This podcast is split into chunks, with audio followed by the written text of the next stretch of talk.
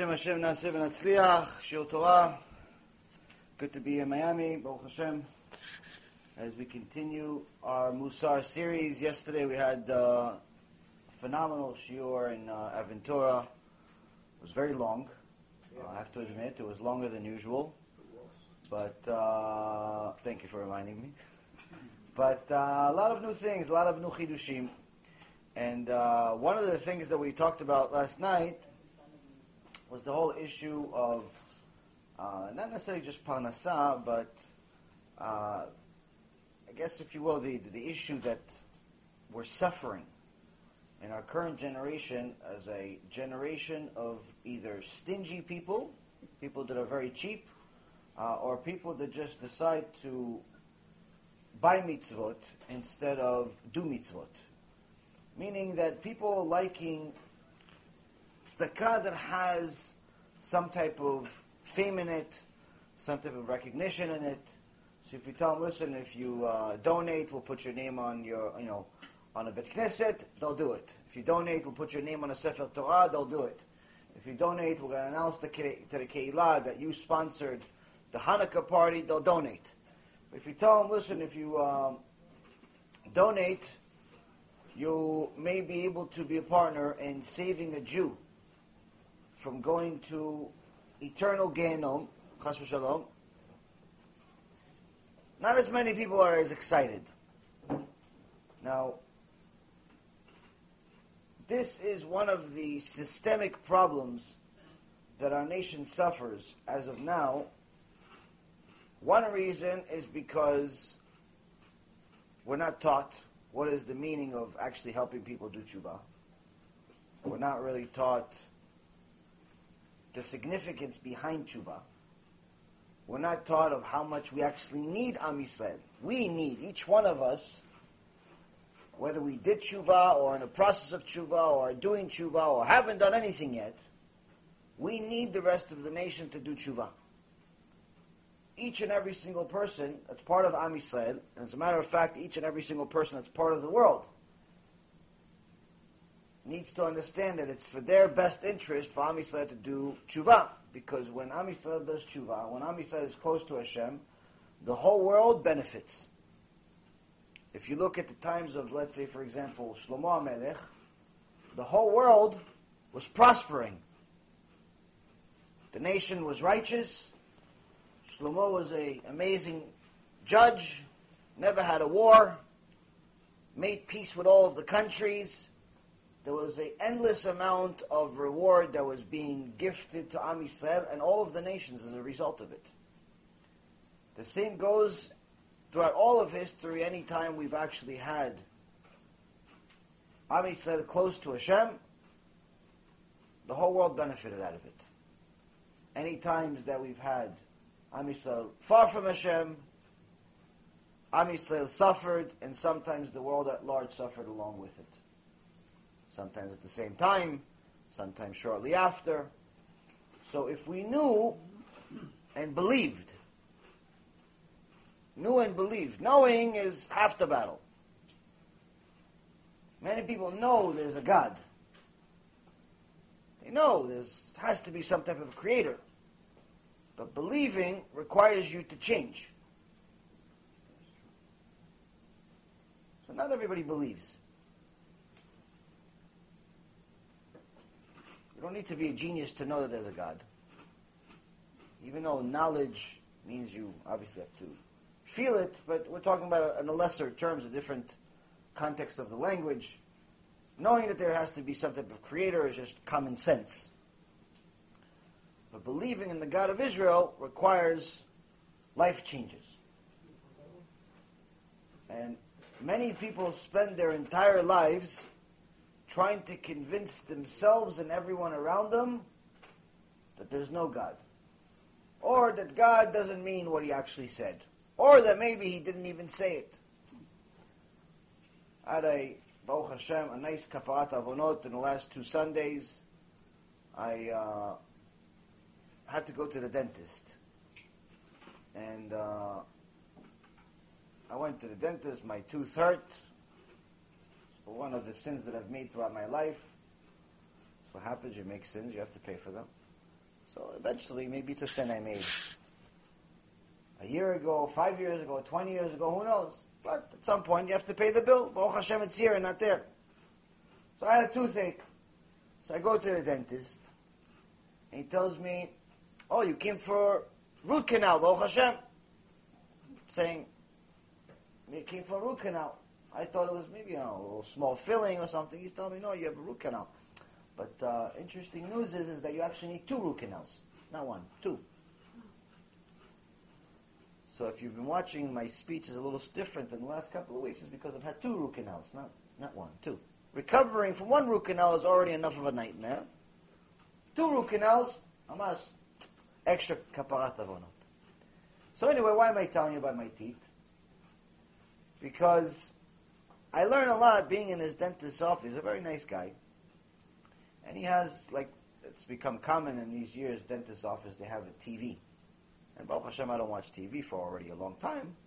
But uh, he has this TV and he puts whatever, puts Nature Channel and uh, PBS and all types of uh, things.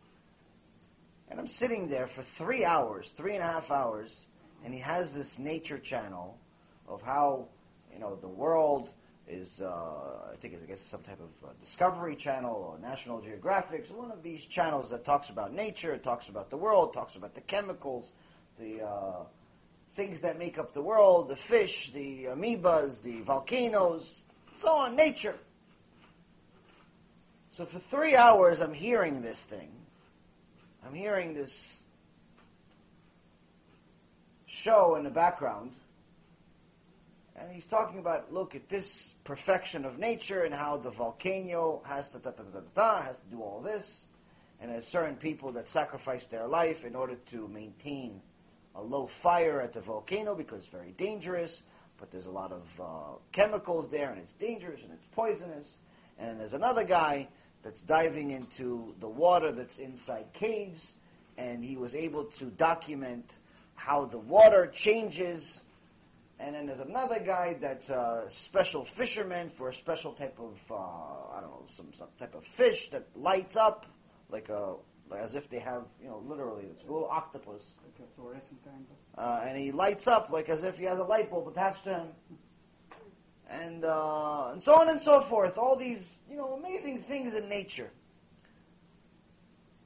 So that was the first appointment. Second appointment also had the same similar show on. But in the second appointment, I came prepared. The second appointment, after we finished the appointment, we finish the appointment, finish the Kaparat Avonot by Hashem, or at least the first part. The second part of the Kaparat Avonot is at home when the numbing wears off. That's unusual amount of fun. Uh, so, at the end of the second one, I uh, I told him here, and I gave him one of my Kiruv packages. He's like, "Oh wow, thank you, I appreciate it." Uh, what's this? And you know, he, he asked me a few things about religion. He asked me a few things about God. We talked a little bit about it before, and I just you know give it to him for no reason. And anyway, I gave him one of the um, books that's in our uh, Kiruv package, and I said, "Well, you see, the last three hours I've been listening to this scientist trying to convince himself and the audience that nature came by itself.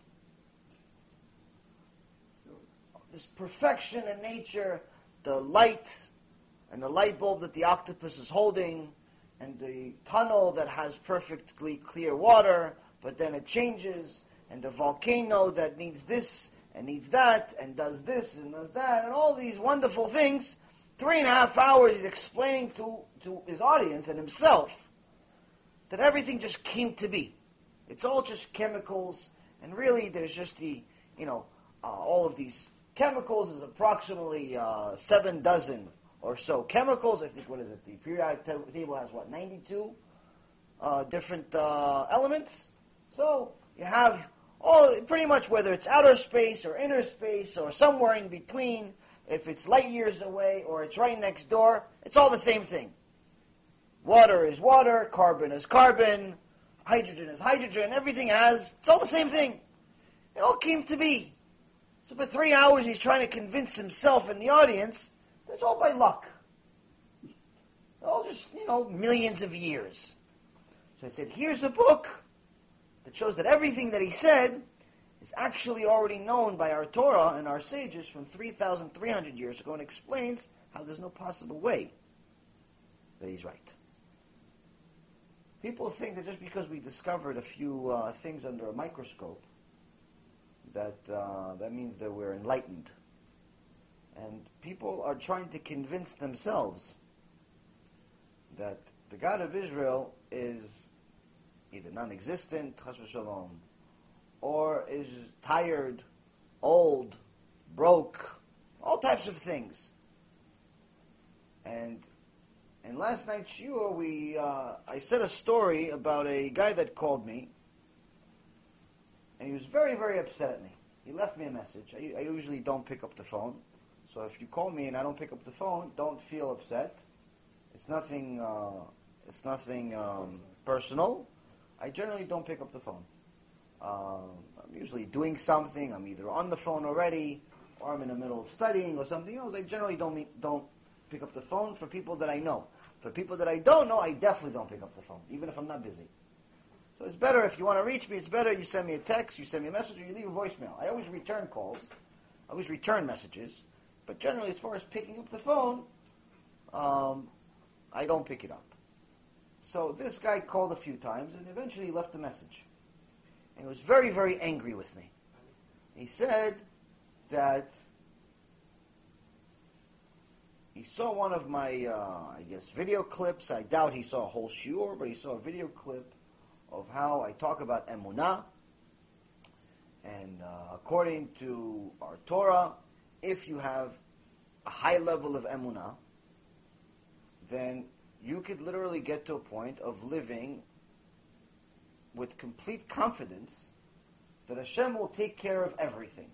Your parnasah, your refuah, everything.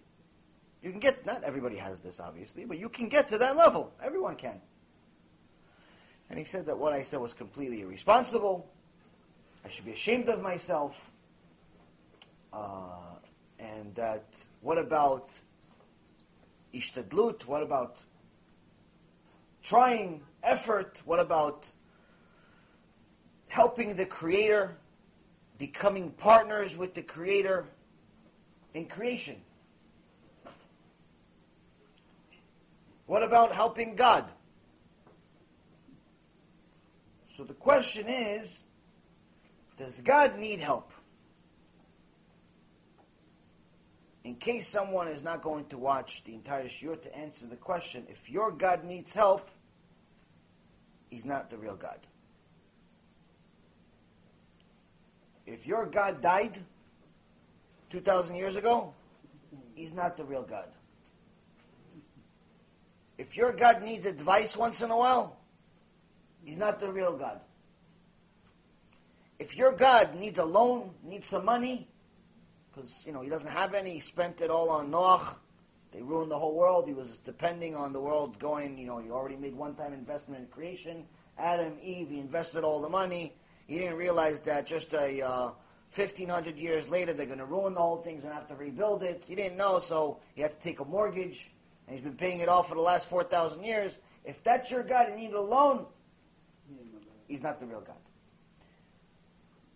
So in case you don't watch the whole shiur, that's the answer. But the question is, does God need our help? Does what this person say said was very angry at me and called me shameful for, for explaining that you should, or at least suggesting that we should strive to have emunah, he was very upset with me. Does he actually have any valid points? Is really the question. The second question we're going to try to answer today is a continuation of last night's shiur, where people have asked me several times. You know, there's some of these sh- things that we mentioned in shiurim about what happens if somebody sins. There's Gan Eden, there's for, for righteous, there's Gehenom for wicked. This Gehenom part doesn't sound like much fun. Seems more like my root canals, just a lot more of it. So, how do we know if God forgave us? Did he send us an email? Send us text message? Jing, okay, I forgave you. Everything's good. Go about your business. Well, how do we know? How do we know if God forgave us? According to the Christians, God didn't forget Am Yisrael, and that's why He gave the Christians the New Testament. And that's why He said in the New Testament that very few Jews are actually going to survive. According to the New Testament, only 144,000 Jews are going to survive the end of times. But two and a half billion Christians are going to survive somehow. So we're fulfilling 613 mitzvot, some less, some uh, some all, whatever. But them that they're filling no mitzvot whatsoever, they're going to survive, we're going to suffer. How that makes sense to anybody, I don't know, but that's what the book says. That's why we know it's a man-made book, because it's complete nonsense. It doesn't even make logical sense, let alone divine sense. The Muslims say the, that God gave up on us. We make too many mistakes. This week's parasha, again, God punishes us. Again, we complain. But again, God forgives us. Nowhere in the Torah does it say that God is, didn't forgive us. As a matter of fact, the Tanna Devei Eliyahu, Eliyahu Navi, who gave us some Divrei Torah, he said that they, when Yeshua ben Nun, Joshua, rebuked the nation, he told them, if you keep sinning, God's eventually not going to forgive you, He's going to punish you, He's going to send you to Gehenom, He's going to do this, He's going to do that. God came to Yeshua ben Nun and he said, hey, you saying Lashon Hara about me? Why are you telling the nation I'm not going to forgive them? Didn't I forgive them after the golden calf? We just got married, they cheated on me a week later. Didn't I forgive them after they complained about the man, even though it tasted like anything they wanted? They still said it wasn't good. How could it not be good? It tastes like you want. So only if what you want doesn't taste good. It's your fault, it's not my fault. You want an ice cream? I gave you ice cream. Now you want steak. It's my fault you want steak now. You want ice cream? I give you ice cream. If you want steak, tomorrow you can have steak. You complain with the man. And then even after that, you complain about the water. And then you complain about Moshe. And then you cl- complain about the land. You complain, you complain, complain. And each time I forgave you. You went and you actually went with the goyim. You sent the men to be with all the goyot prostitution, immodesty, the things that I hate. If it wasn't for Pinchas, I would have destroyed all of you. And I still forgave you. So Yeshua ben Nun, my son, why are you telling them? Why are you telling Lashon Hara about me? That I'm not going to forgive them. You Gdol HaDor. Yeshua ben Nun says, I said it because I wanted to scare them because that's the only way they're going to start doing tshuva and start listening to you. And Eliyahu Navi says that God kissed his forehead and his hands. He took the hands of Yeshua ben Nun and he kissed them. Like you kiss a tzaddik. He says, you're right. That's the same system I use. When they were at Mount Sinai and they heard my voice, they all died. And they complained to Moshe, Moshe, Moshe, go, go, go to the mountain. You talk to him. We'll do whatever he says, and then we'll hear what he actually said. We'll do it. And Moshe said, don't be scared.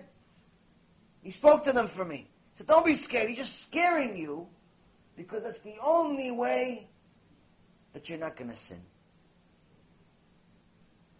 The only way you're going to know what to do is when you know if there's a consequence, if there's a price for each decision.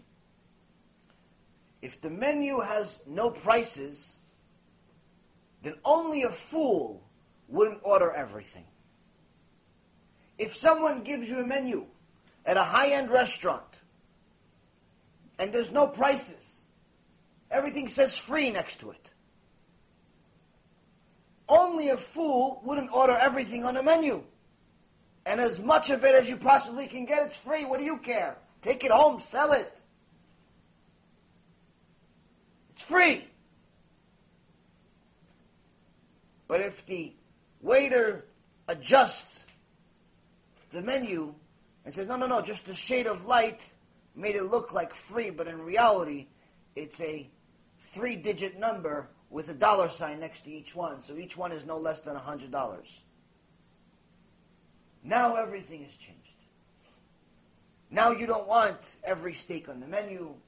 You're deciding whether you can even afford one steak. Now you're not really sure if you want an appetizer. You're deciding whether this is even the right restaurant for you to be in. Because you know the cost. You know there's a price for what your decision is going to be. Hashem Barach told Am Yisrael, I am your God that took you out of Egypt. Not because there was a question in anyone's mind, but it served as a reminder for all generations that the nation of Israel began at the Exodus. Even though God was there when He created the world, there was no witnesses. But the Exodus, there were millions and millions of witnesses. So He said, This is the beginning. But he spoke using his voice. We heard it. We couldn't handle it. We died. God brought us back to life. And he said, Listen, I know it's scary, but it's good to be scared of me. I'm your God. I'm not your friend. I'm not your brother. I'm not your sister. I'm God. If you're not scared of God, He's not God. If no one's paying attention to the king, He's not the king. When a servant is asked to do something by the king, it's really not a request, it's an order. If he refuses, the king is not allowed to say, oh, it's okay, don't worry about it. You're a nice guy. Just go, go home. Go take the day off. Take the day off. You seem hot. You seem bothered. You seem sick. There's this thing. Someone who disobeys the king dies. According to the Torah, a king is not allowed to allow people to dishonor him. Not allowed. Because the kinghood is not really his. Hashem picked him to be king. So the question is, how do we know if this king of kings needs our help to be a king? And two, how do we know that this king of kings forgave us? Because according to Chazal, according to our sages, if he didn't forgive us, the punishment is dear.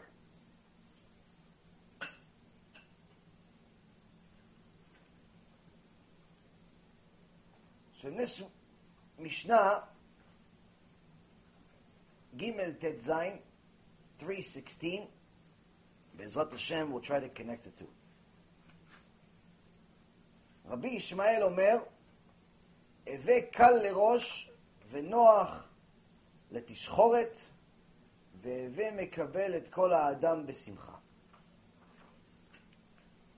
Rabbi Ishmael says, be yielding to a superior, pleasant to the young, and receive every person cheerfully. Anyone that just pays attention to the sentence would immediately come to the conclusion that without God, there's absolutely no way to answer the questions I just asked by what I just said. So don't give me any credit at the end of the shiur if I'm successful, because it's not me, it's Hashem.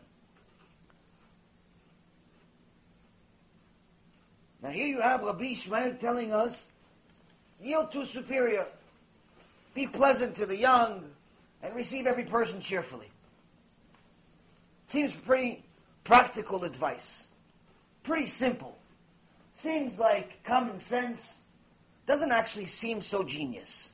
Doesn't seem like a tana. Seems like something any old man would tell you. So who is this Rabbi Ishmael? Rabbi Ishmael was the chavruta of Rabbi Akiva. Rabbi Akiva, as the Gemara testifies, reached the highest level of kedusha out of every person that ever lived, even higher than Moshe Rabbeinu. Moshe Rabbeinu was the highest level prophet that ever lived. He's the prophet of all prophets, but, but he reached the 49th level of kedusha. Chazal explains to us that Rabbi Akiva reached level 50. Why is this so important for us to know? It's important for us to know because Rabbi Akiva was not only illiterate until the age of 40, but he was also not religious. He just started doing tshuva at the age of 40. Which, by that, Hashem is explaining to us that it's never too late. If Rabbi Akiva can get from being an illiterate person that hates hates Talmidei Chachamim, doesn't like them, hates them. He says he used to want to bite them like a donkey bites a person. People say, no, you mean like a dog bites a person. He goes, no, no, like a donkey. Because when a dog bites, he just bites the flesh. When a donkey bites, he crushes the bone. I hated Talmidei Chachamim like a donkey bites. That's how much he hated them before he did tshuva. So to go from that to the highest level of kedusha, here Hashem is writing in black and white. It's all in your hands. It's all in your hands. You want to be kadosh, you could be kadosh. You want to be tameh, very simple. You could be tameh. You could be pure, you could be impure. You could be righteous, you could be wicked. That is your decision. So Rabbi Ishmael was a chavruta.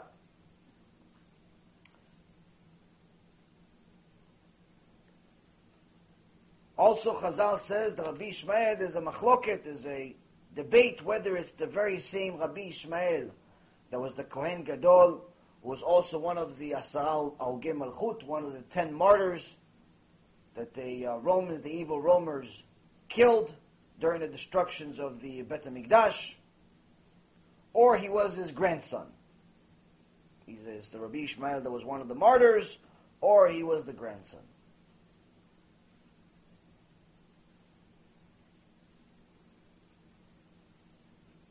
Few very interesting stories about Rabbi Ishmael to just to understand who we're dealing with here. He was kidnapped by the Romans as a young boy, and uh, Rabbi Yehoshua put up a fortune to release him from prison because he saw that this boy was going to be Gadol HaDor. In Gemara Masechet Gittin, page 58a, it explains how much of a genius he was, how much of a giant he was in Torah and Kedusha, and was already seen at the prediction of the sage coming true at a relatively young age. Now, what work did Rabbi Ishmael leave behind? Rabbi Ishmael was the first to codify the 13 hermeneutic principles of the biblical interpretation. In essence, there's a certain principle, certain laws of how to interpret the Torah, how to read it. This is one of the downfalls of Christianity, Islam, Catholicism, pretty much everything and anything other than Orthodox Judaism. Because there are rules of how to read the Torah. There are rules. You can't read it like you read a newspaper. It's not literal Hebrew. It's not just basics. There's secrets, there's understandings, there's rules. Modern Hebrew is, even though it sounds the same, looks the same, acts the same, in reality it's a very different language. It's a very different language. As a matter of fact, the inventors of modern day Hebrew intentionally invented certain words that are the exact opposite of what their biblical meaning is. Because there were Zionist haters of Torah, and they did everything they could to confuse the public.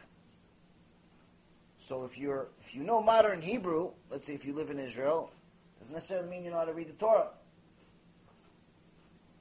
If you know the Torah, doesn't mean that you know how to speak Hebrew, as far as conversational is concerned. So, for example, like the Hasidei Satmar, they know how to read the biblical language perfectly well, but they usually refuse to speak to you in Hebrew. Because two different things. On the other hand, many Israelis lived in Israel their whole life, even ones that have gone to Bet Knesset their whole life, have gone to Bet Knesset their whole life. You know, the they have the Masoret, they call it. They have the tradition, the traditional Jews. They still drive on Shabbat.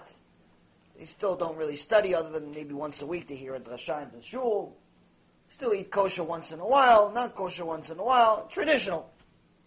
Traditional biggest holiday of the year is Yom Ha'atzmaut, Independence Day of Israel, not necessarily Yom Kippur or Rosh Hashanah.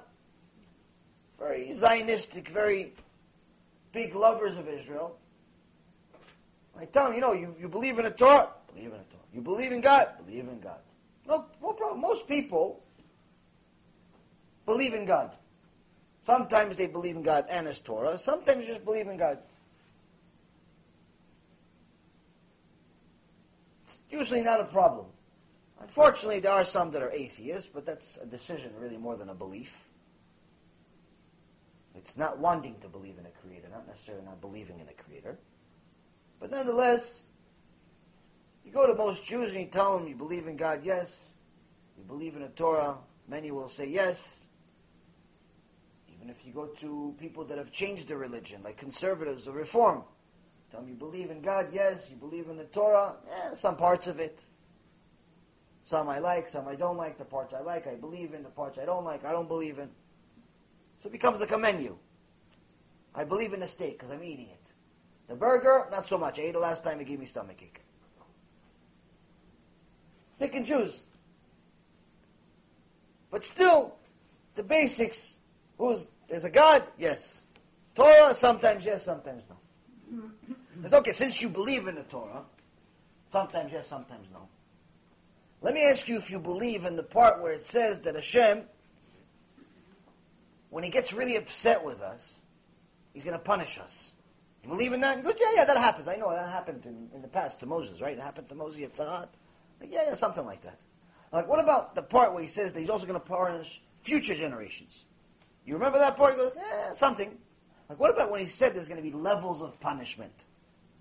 No, I don't remember that part so much. What about when he says that the fifth level of punishment is bringing us to such starvation, such starvation, that we're going to get to a point of being so desperate that we will eat our children, Shem You remember that part in the Torah? I have yet to meet one person, one, to say yes other than people that obviously study Torah and observe it and follow it. I've yet to meet one person. Each time I say, no, no, come on, where, where, what midrash, what story, who said it? I don't know, I said, God said it. Twice. Literally. And then you show them the verse, and you show them that there's no way that you can misinterpret the verse. There's no way you can misinterpret it.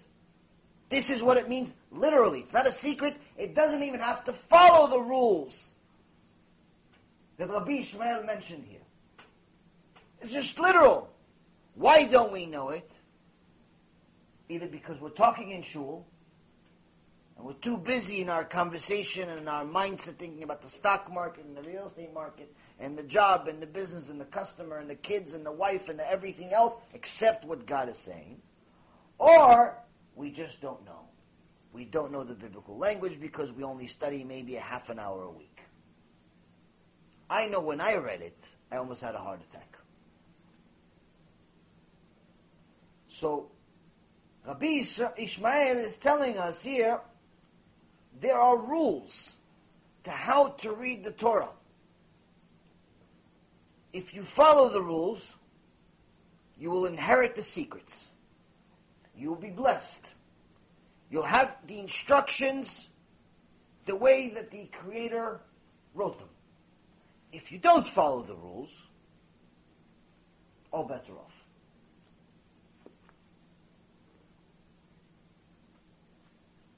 Rabbi Ishmael also put together much of the halachic midrash in Mechilta of uh, Exodus, uh, Sefer Shmot, also in Sifri in uh, Numbers, and part of Sifri in Deuteronomy.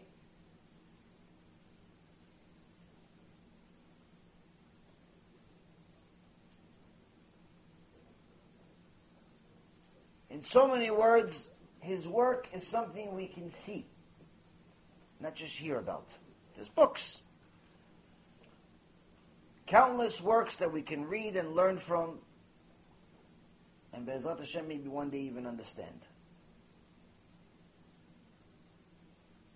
His genius made him a giant among giants. But yet, he follows the same pattern of behavior, like we've seen other giants in the Avot series, and these are the biggest giants in world history, let alone Am history. He keeps it simple, stupid. He keeps the instructions simple enough for a stupid person to understand it. This is not for an insult for anyone, because I'm included in all descriptions. This is because Chazal knew that the generations are deteriorating. But the Torah must be eternal. It must be understood by even someone that's foolish.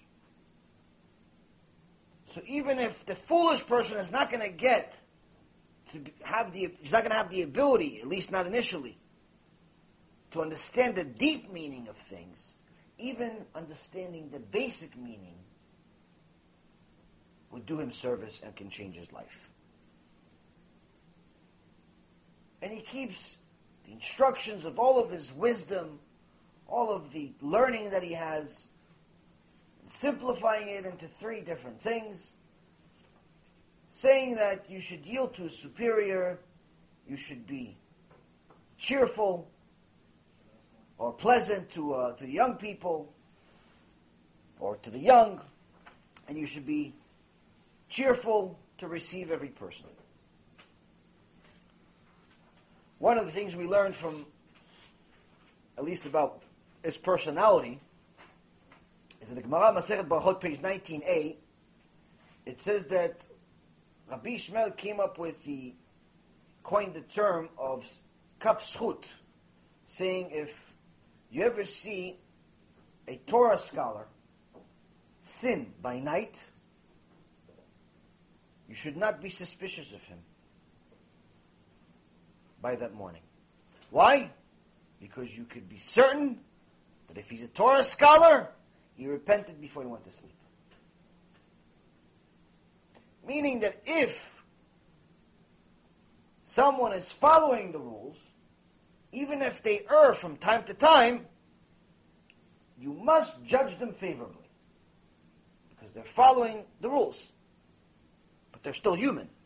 They still have a Yetzer Hara. And he says, even I made a mistake. One time, I said, you know what, the decree that the sages made to protect us, to put a fence around the fence, I didn't take it to heart.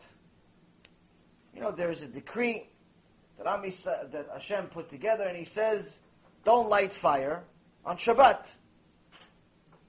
Someone that lights fire on Shabbat. Someone that drives on Shabbat. Someone that smokes a cigarette on Shabbat. Is cut off from the nation. It's considered 100% an idol worshiper. It's considered someone that's denying the Creator's creation in six days and resting on the seventh.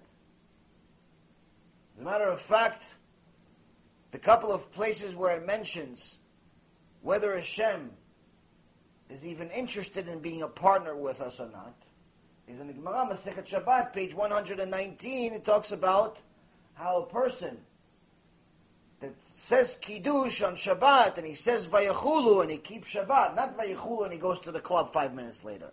He says Vayachulu, he says the verse from Parashat Bereshit that Hashem created the world.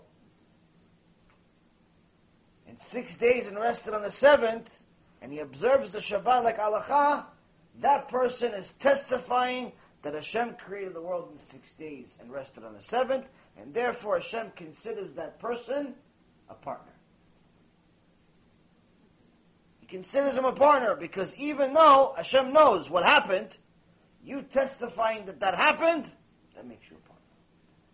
You not doing it, that makes you a denier. Like the Iranian leaders the Nazi leaders, the all haters of Israel of today's age, what do they all deny? They deny the Holocaust. The one thing we actually have pictures of, they deny. No one denies Mount Sinai. No one denies Beit HaMikdash. No one denies the pogroms. No one denies the inquisitions. Because it's written in books. Countless books. They all depend on these books. They don't deny it. But the Holocaust, no one depends on the Holocaust.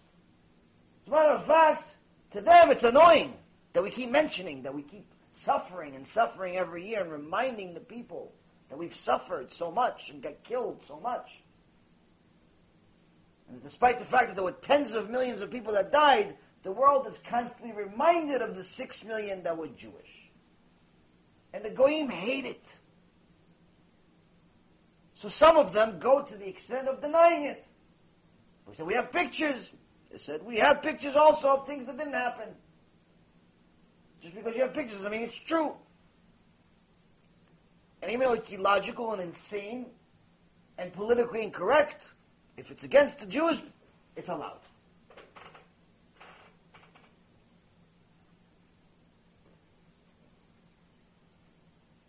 I don't know if any of you heard, been a lot of heat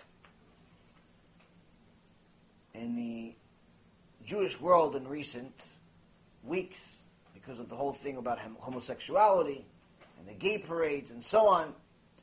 But to show you how warped the mindset of this world is and how anti Semitic the world we live in is,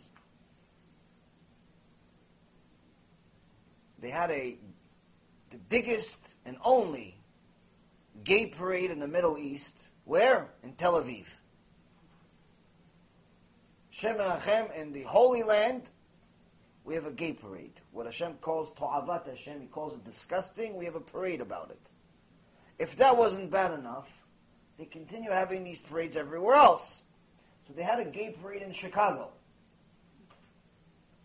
A few of the homosexual men decided that they want to bring a Jewish flag, a, a not Jewish, a Israeli flag, but to have the gay rainbow on it as a representation that they are gay Israelis.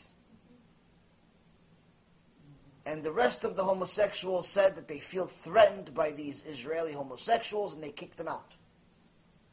So even the sinners don't accept the sinners. Why? They don't like Jews has nothing to do with being homosexual. But this shows you how warped and demented the mindset is of people.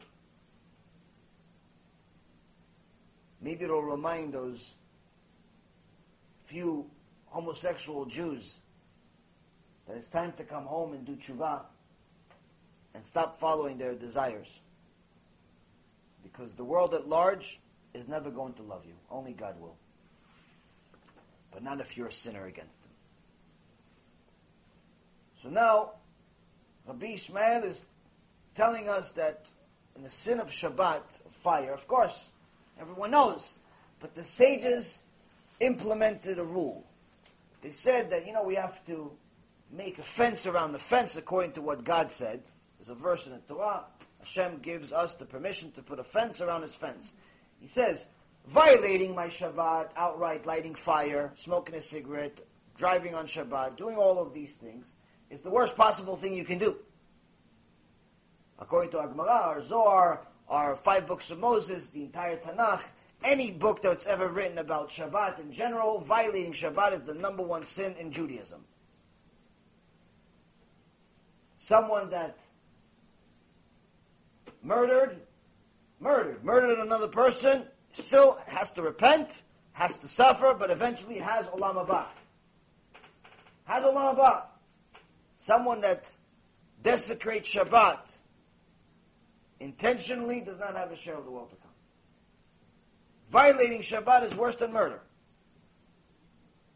It's not logical as far as humans are concerned, but it's very logical as far as God's concerned. The reason why is because the guy that's a Mechalel Shabbat is different than the murderer. The murderer, he's murdering because of his own desire, his own lack of control. It's nothing against God. It's against the person. He's denying that person's right to live. Either because he made him upset, or because he's jealous, or because of this, or because of that. Or he just lost control, or maybe it was even an accident. So it's not really a murder, but everyone thinks it's murder. Needless to say, it's murder.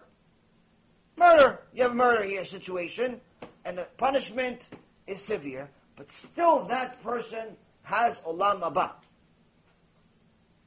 But God says that if he drives on Shabbat, or he works on Shabbat, he does business on Shabbat, he has no olam haba. Why? Because he's denying me. I told him that if he keeps Shabbat, he becomes my partner. Because he's testifying that I created the world in six days and rested on the seventh. Which means that if he doesn't testify, he's doing the opposite. He's denying. He's denying the Holocaust. He's denying the Bet HaMikdash. He's denying the pogroms. He's denying the inquisitions. He's denying Noach. He's denying Moshe Rabbeinu. He's denying Abraham, Yitzhak, and Yaakov. He's denying the entire Torah, and most importantly, he's denying Hashem Barach creating the world Bechlal. There's no bigger chutzpah than that. For that, there's no share of the world to come. We have no connection. He doesn't even believe in me. He Doesn't believe in God. How could he have a share of the world to come? I don't want to see him. Just like that program that's convincing people to rationalize creation, this person lived that life, not for three hours, but for 70 years, 80 years, 100 years, denying. Like this one fool that's a multi billionaire who's a big supporter of Jews going to Israel, but is anti Judaism. Michael Steinhardt is his name and he's a self-noted, proud atheist. But he likes traditional Judaism because he likes people to have a system, not because he believes in God. He's a self-proclaimed atheist. I've met him one time when I was still in the business world. I wasn't sure because the office was very big, but I wasn't sure if there was enough room for me because the pride was so big. I mean, you have a few billion dollars, usually it's I think it's kind of uh, hard not to have pride. You have no God, it's impossible not to have pride. But anyway, a lot of people like him because he donates a lot of money to this organization and he gets a lot of kids to go to Israel for free. But he's a fool. Because all of the work that he's doing is for nothing. Nothing. It's all worthless. Because as soon as he dies, the suffering just begins. There's no Olam Haba just because you helped a bunch of kids go to Israel. Nowhere in the Torah is written. And there's definitely no Olam Haba if you don't believe in the one that created Olam Haba. So people spend their whole lives convincing themselves that there's no creator. And the only reason they do that is because if there's a creator, that means they have to listen to him. If there's no creator, that means they could do whatever they want and they can rationalize unreasonable, unethical behavior. Yeah. I, I hear once one of those programs, and I and I asked the person who put you the whole thing says spontaneous forces? It's a good question. Good question. Millions of years did it. Millions of years. Oh, Mother Nature. Mother Nature. Forces. So Rabbi Ishmael said one time I didn't listen to the sages. And as great as he was, he said I made a mistake. I didn't listen to the sages. They put a fence around the fence. And they said, listen, not only you're not allowed to light a fire, but you're also not allowed to read, in those days, by the light. Because the light in those days was a candle, a lit candle. You're not allowed to read by the light at night. Why? Because, chas v'shalom, you would adjust the light, and that's a violation of Shabbat. So to keep you away from violating Shabbat directly, you have to stay away from something that's even close to it. Stay away from the fence so you don't make a problem inside the fence. So don't read next to the light.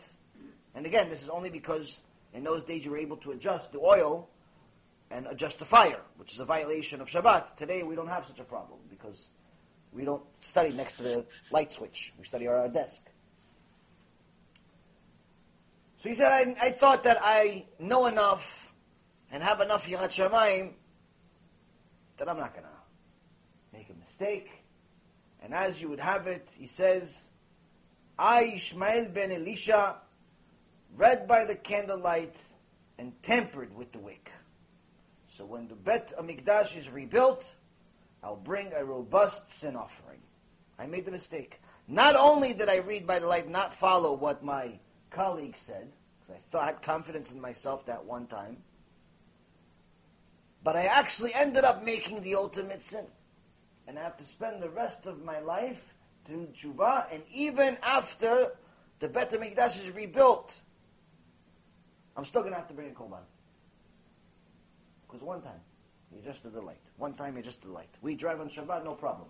He adjusted the light one time, put a little oil, shook it up a little bit, shook the oil just to make sure it tilts more oil to the right place. Indirect. Like a kosher switch. Kosher switch. He says, I'm going to have to bring a korban in Bet HaMikdash when there's a resurrection of the dead. When Mashiach comes, I'm going to have to bring a korban because I adjusted the light. Because the sages said, don't adjust the light. And don't even read by the light, just in case you adjust the light. He says, I know I made the mistake, and I'm going to have to bring a korban. We don't even think about the light because we're already in our car driving to Knesset. Because the rabbi didn't say anything. You understand? So this is what we're dealing with here. We're dealing with someone that's a giant among giants, but what makes him a giant is that he's able to admit to an error that you wouldn't even think a fool would make. But the reality is he's showing you that we're all susceptible to error.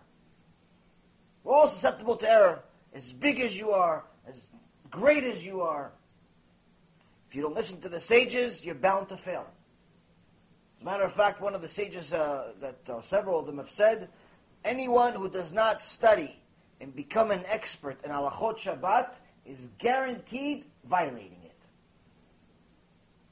If you don't know all the halachot of Shabbat, you're violating Shabbat.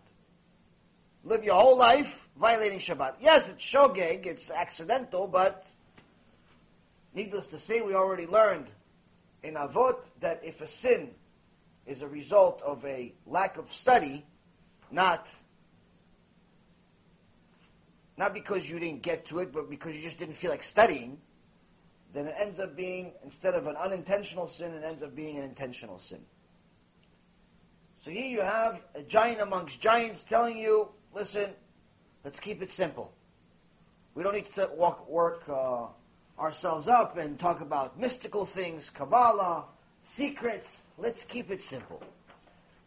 Simple way to connect to Am Yisrael, simple way to connect to Hashem Yitbarach, simple way to go in a straight path. First and foremost, yield to a superior. This is common sense. He says you have to, obviously, as our previous rabbis have said, find yourself a rabbi, make yourself a rabbi. But even more so, whenever you see or you're around someone that's bigger than you in Torah, don't go there and try to impress them. Many times, you have big rabbis coming to keilot, to give lectures, and so on. And there's always at least one or two heroes that come to them and start telling them about all the things they know. Oh yeah, I read this and I know this, and they start throwing verses at the rabbi to give the rabbi an impression, hey, I know, I know what I'm talking about. So you know that I know also, so I'm watching you and I know. And really what they're trying to do is just pat themselves on the back. There's actually a, a story with uh, Rav Tzion Abba Shaul, Zecher Tzadik Livracha. He was one of the Gdolei HaDor. He was the chavruta of Rav Ovadia Yosef, Zecher Tzadik. And uh, they grew up together, they were chavruta their whole life, even though they disagreed on many things, they were as close as can be. They actually lived one floor on top of each other their whole, I think most of their lives, or their whole lives. And uh, Rav Tzion Abba Shaul was, I mean, a giant. Giant Chacham, giant Tzaddik, giant. He was one of the Gdolei. You don't become Gdolei just uh, because you wrote a book or something. Then Harry Potter would be Gdolei or the author of Harry Potter would be.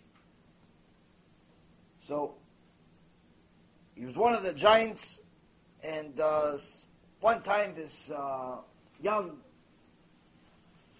Torah student, young Torah scholar, comes to him.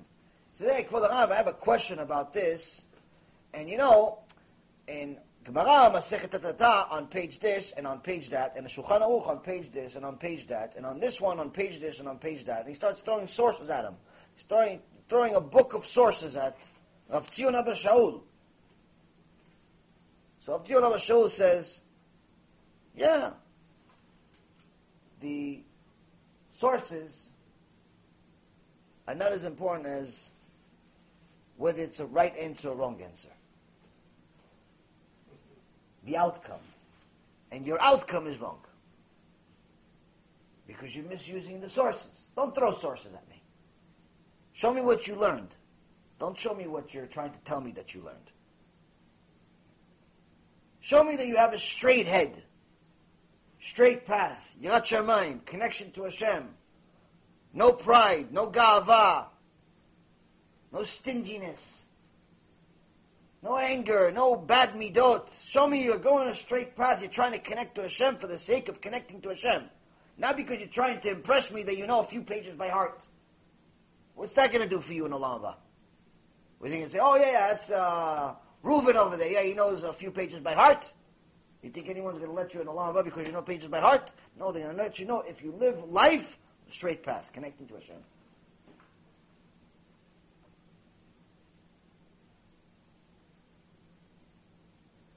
So here we see, this is one example, the Rambam says, that when you see a man of stature, of Torah stature especially, immediately view yourself as a lightweight. Don't try to go impress them. Number one, it's dangerous, according to Meili. And number two, it's foolish. Because you're wasting the opportunity, and instead of absorbing the wealth of knowledge that they have, you're trying to impress them instead.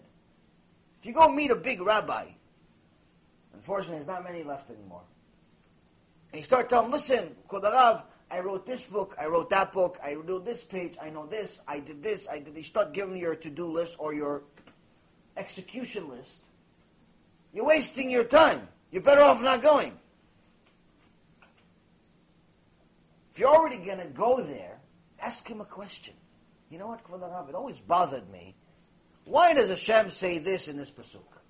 Or why is this happen? Or say something that's of meaning, of value, without showing off. Lower your head a little bit.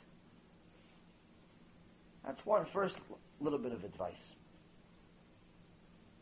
The second thing that Rav says, it says the to be a kalrosh, to be a, uh, um, a light head, means that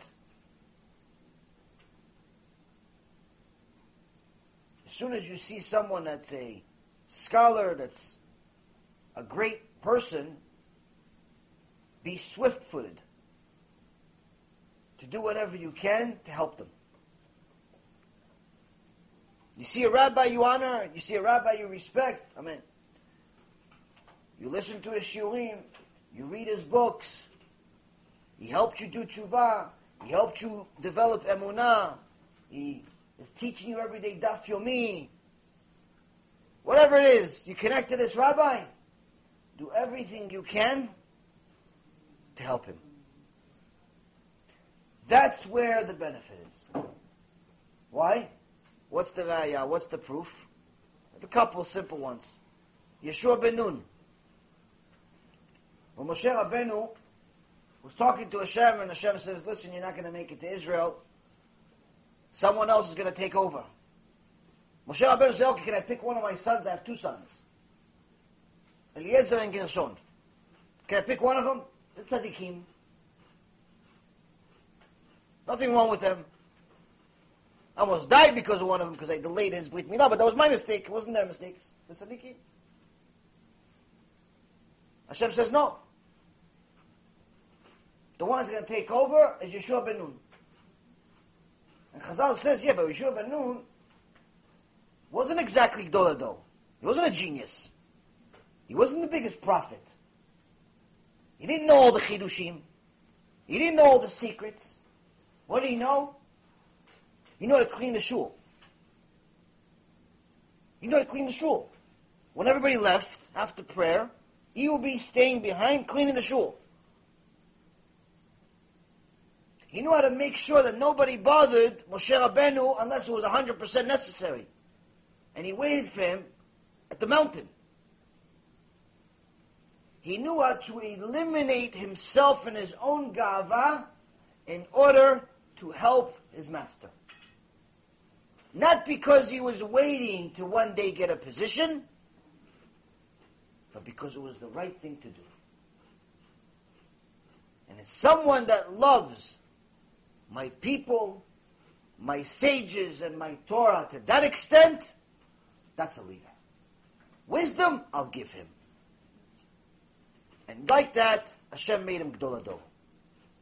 Endless knowledge, endless amount of prophecy, and he even split the ocean for him too. Right before we went into Israel, we got to the Jordan River. Hashem split the river for him.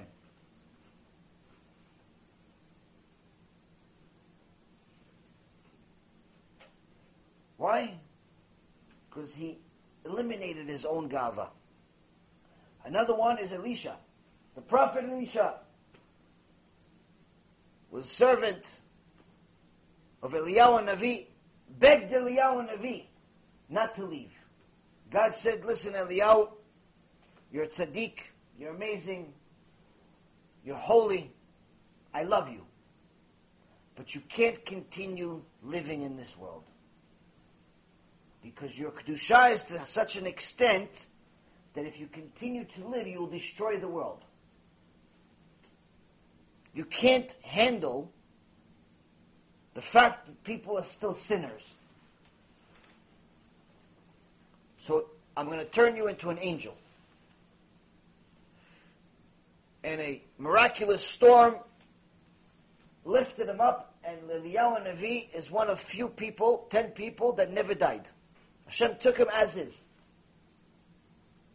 But before this miraculous storm, it's written in Tanakh, literally, actually happened, Eliyahu Navi knew this is happening. And he said goodbye to Elisha. Elisha said, No! Please, don't leave me. What am I going to do without you? I got to go. You could be the master now. What are you complaining about?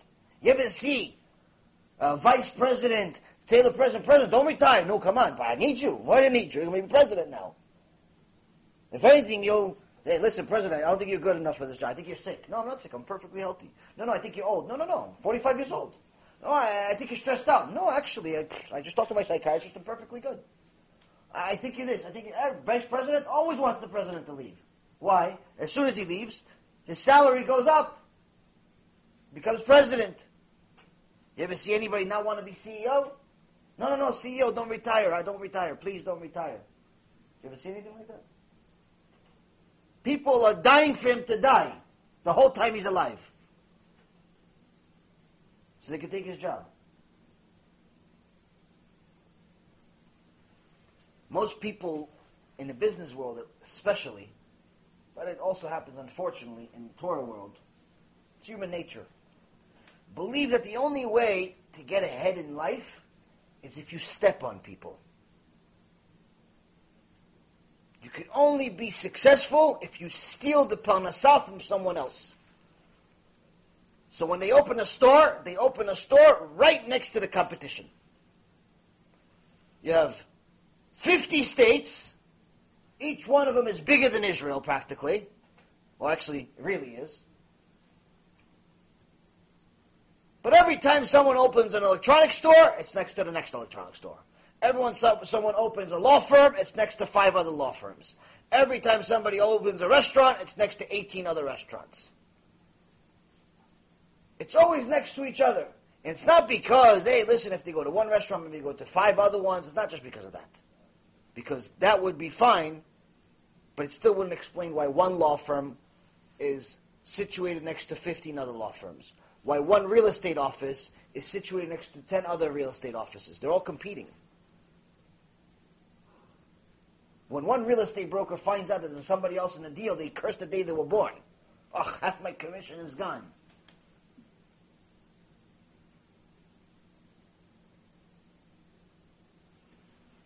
One time I got a call from a client, and he says, Listen, I know you're, uh, for a long time, I trust you, I invest with you and everything, but there's this guy that keeps calling me, and he tells me that I should leave you and go to him, take all my money I have with you, go to him, and really, he's the one that taught you everything. He taught you everything you know and uh, he doesn't say nice things about you so much, but especially the fact that he's your teacher. I said, "Oh wow, I, I, I didn't really have that many teachers in my life. What's his name?" Very excited to find out this guy's name. And I see this is one of my former employees. I said, "Well, you know what? You don't have to take my word, but you can just look up my license, how long I'm in the business, and you compare it to him." You see, there's about a 10 year difference. How could he teach me 10 years before he's in the business?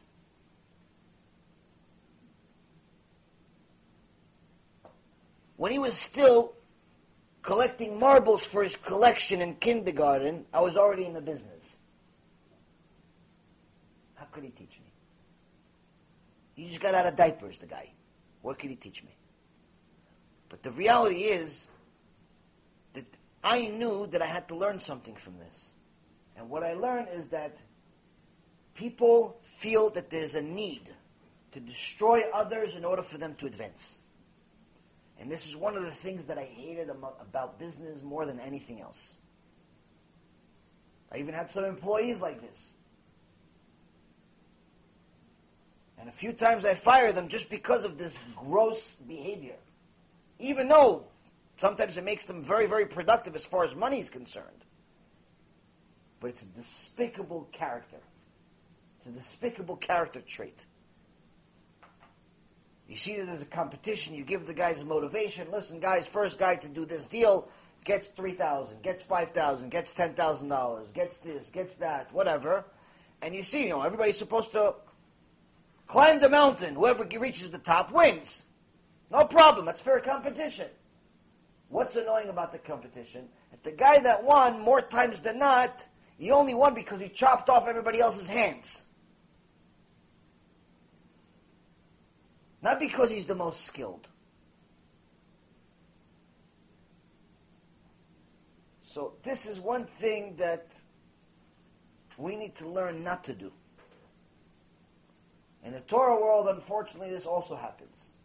There's a lot of jealousy about some of the things that happen. If you notice, the people that tend to hate are the ones that are not successful.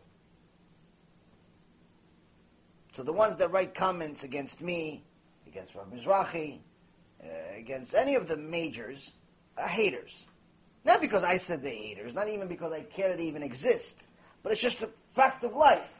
Like this one imbecile that keeps making movies against us and, and writing against us and it just really has no life. He has nothing to do in his life other than writing things about us all day. Six, seven months already, all day, that's what he does. He writes stuff against us. I say red, he says blue. Not because he likes blue, just because it's the opposite of me. Mamash, nothing to do with his life. Destroying his olam haba. Mamash, self-destructing. For what? I I guess he wants to be a rabbi. Now this is, I thought this initially, I thought this is maybe why he wants to be a rabbi, so go be a rabbi. Why, am I, am I, do I have a monopoly in a rabbinical world or something? But it was always suspicion. So then he contacts two of my students privately, and he says to them, both, oh, you know that I'm learning to get my smicha now, and I'm going to be a rabbi, and I'm going to teach the right way, and I'm going to do this, and if you want me to forgive you, you have to learn with me an hour a day. Like if, if the guy, my student, offended him in some way or another, he says, if you want me to forgive you, you have to learn with me for an hour a day.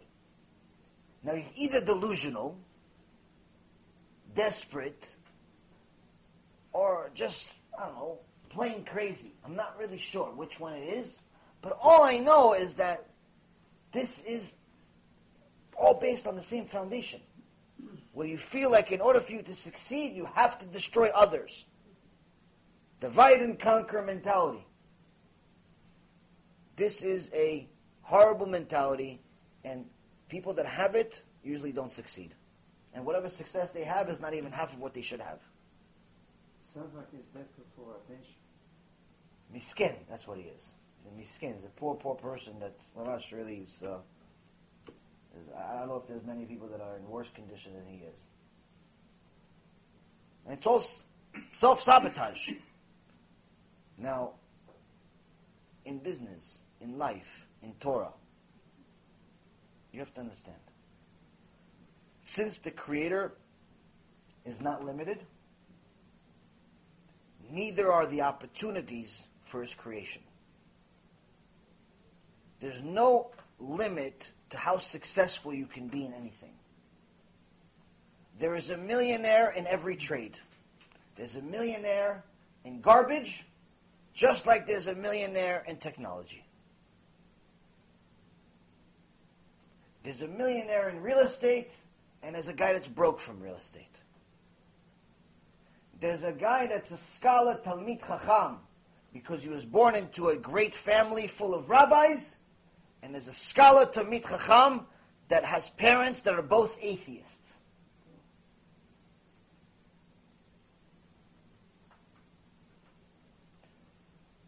The limitation is your decision.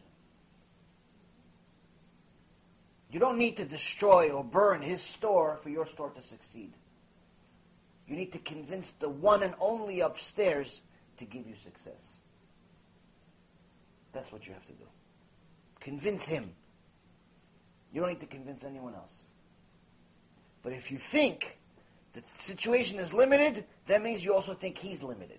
Once you think he's limited, you believe in someone else. Then you have a problem. Then you have a problem that you have to fix even more than you have to fix your business. Once you limit God, it's no longer God. Which is very similar to what we talked about yesterday in regards to all of these issues. We keep mentioning the problems with Hasidut and Chabad and Breslev, of how some of these so-called rabbis are telling people to drive on Shabbat but still calling themselves Orthodox rabbis. What we clarified yesterday is that if your rabbi that has a Chabad house, has a Breslev house, has a anything Orthodox Judaism house, is not rebuking you to do tshuva, he's not Chabad. He's just wearing the uniform of Chabad.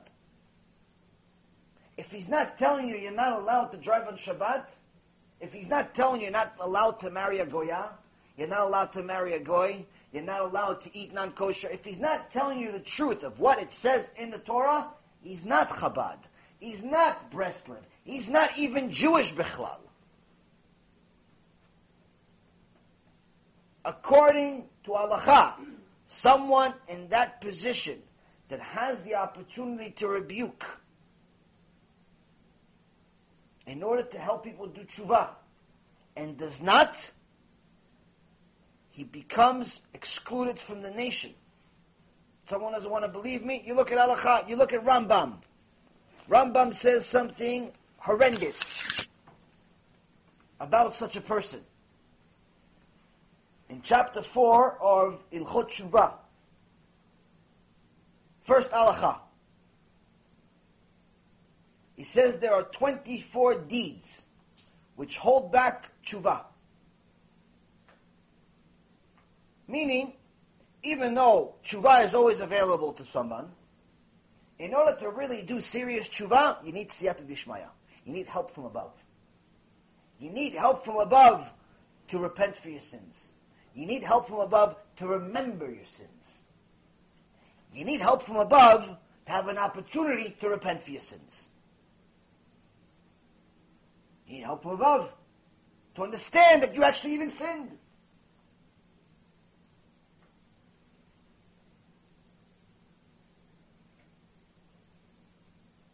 24 things that will eliminate that siyata dishmaya. So even though you will always be able to do tshuva, if you do one of these 24 things, no help for you.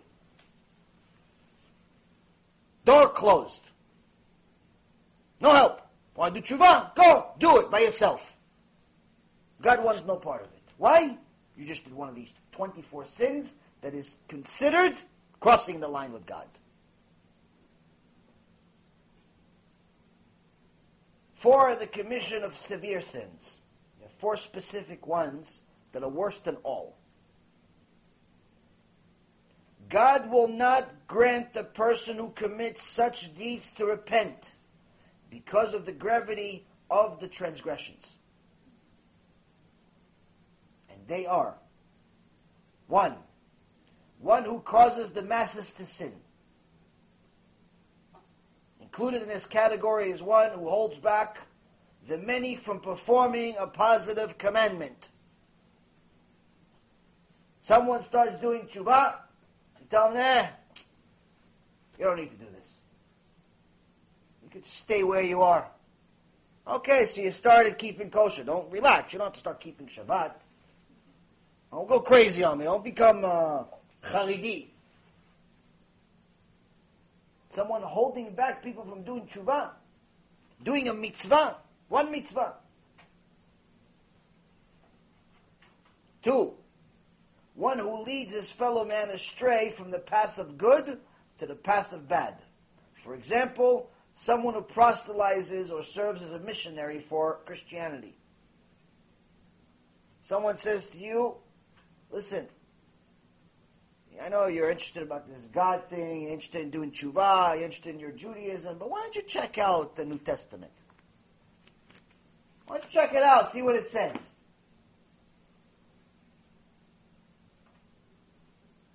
Simple suggestion. You're not even giving him the book.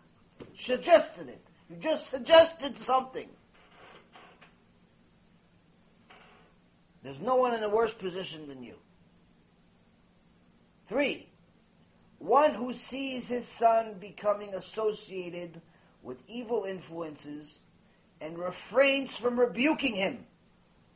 You see a son going the wrong direction. No, no, we'll figure out on his own. He's going to grow up.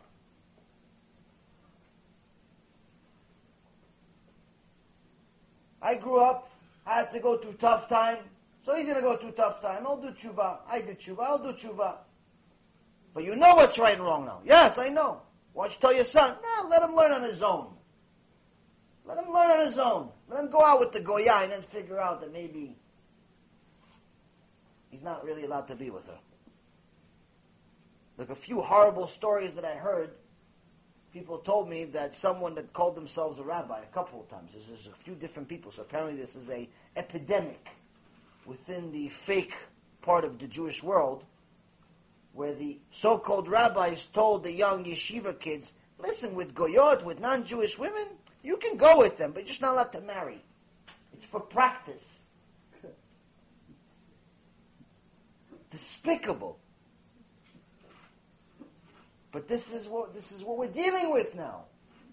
This is what we're dealing with. Number one, they're telling the kids something that's outright against the Torah. Number two, they're treating the goyim like they're cattle. There's no one worse than you on earth.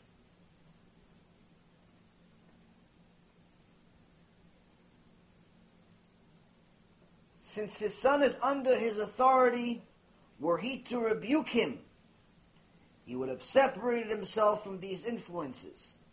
Hence, by refraining to admonish him, it is considered as if he caused him to sin.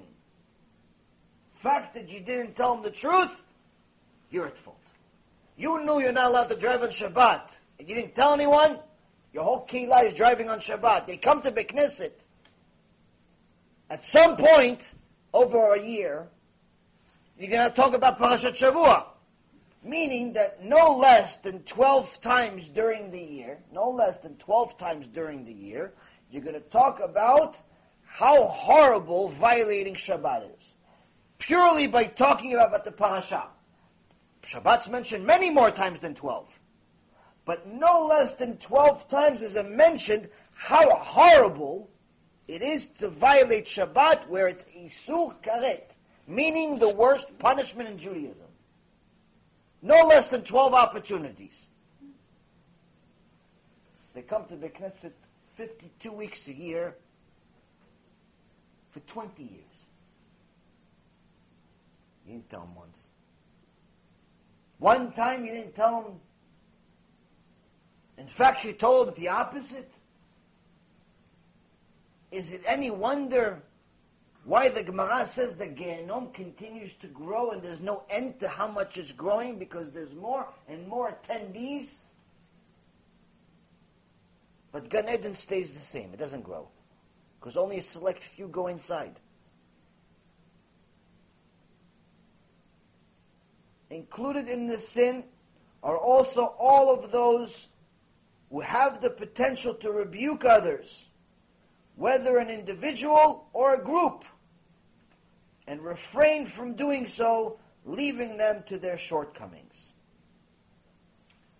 You have the knowledge. You're a rabbi. You're a religious person. You just started doing tshuva. You heard a few lectures in your life. You don't keep anything, but you know the truth. You have desires. You can't overcome your desires. Torah says you're still obligated to rebuke. Most likely no one's going to listen to you. How can you tell somebody to keep Shabbat if you're not keeping Shabbat? How can you tell somebody don't marry a non-Jew if you're not married to a non-Jew?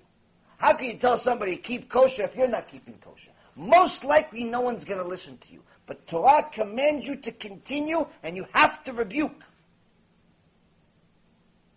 So someone's going to come to me and they're going to say, wait a minute, Chazal says if they're not going to listen, the Gemara says, don't bother even rebuking them.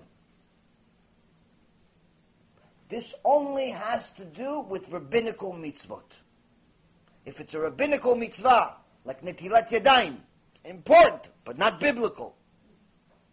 You know if you tell your son, wash your hands because you're about to eat, he's going to lose his mind. He doesn't want to wash his hands. He barely wants to even be in his house. Doesn't want to do anything. So why are you going to ruin the whole Shabbat dinner?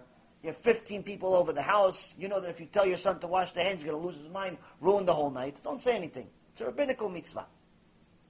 Don't say anything. That you're right. But if you see him going to his car to go drive on Shabbat, it doesn't matter if he's going to flip out or not. You must rebuke him. You must tell him he's not allowed to drive on Shabbat.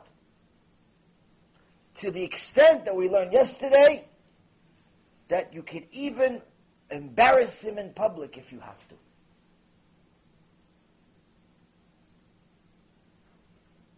Not start with embarrassing him in public. Start with private, nice, mature, civilized. If he continues to not listen, continues to ignore, continues to desecrate the name of Hashem, desecrate a Shabbat, desecrate a biblical mitzvah, you're even allowed to embarrass him in public. Which, if he was a righteous person, embarrassing him in public, you're putting your entire Olam on, on, on the line. So this is what it means to rebuke and not to rebuke. Not to rebuke if it's a biblical mitzvah, and you know he's not going to listen. But if it's a biblical one, whether he listens or not is irrelevant. You have to, you have to do it. Even if you yourself don't do it. Even if you yourself are secular, 100% secular, but you know the Torah is true, you know you have to keep Shabbat, you have to, you have to rebuke. So when someone, even more so, someone that's in a position of knowledge, position of authority, knows what Shabbat means to Hashem, knows what all of these alachot mean to Hashem, does not rebuke, the Rambam says here this person is in the worst possible position he can be in. What is that position? Hashem will not let him have any help whatsoever in his tshuva. So even if he wants to do tshuva, no hope for him. So now the question is, how do we know if Hashem accepted our tshuva? Let's say someone messed up, like all of us did at some point, or at least I did. You didn't do tshuva, you started doing tshuva, then you stopped. Finally, you woke up. You start doing tshuva. How do I know when I'm finished? I'm finished. Anyone have any suggestions? Fidel, usually you have some. How do I know if I finish my tshuva? Uh, There is a time that you actually know for sure if you finish your tshuva. Something happens.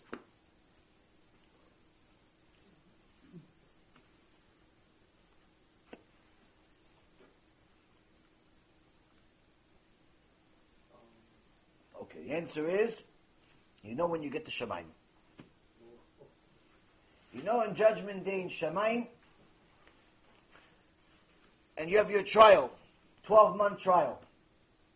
They show you a movie of your entire life. They show you your sins, they show you your mitzvot. They show you your tshuva, they show you your kavanah. They show you what you said, they show you what you did in comparison to what you said.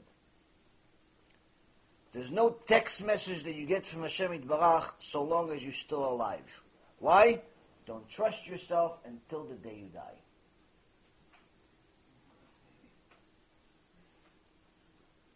Because even if you were born with the beard, the kippah, the shtreimel, the everything, you're born with a Gemara. You're born being one of the few people throughout history that remembers everything the Malach taught him. You're still a human being. You're still going to live an X amount of years with a Yetzer Hara that's going to do everything he possibly can to convince you to go against Hashem. And you're surrounded by people that will try to do the same as well. So to say that you're just too righteous to sin is impossible. That means you're not human. So, as far as knowing when your tshuva is finished, the only way you're going to know when your tshuva is finished is when you get upstairs. Now, why does Hashem do it that way?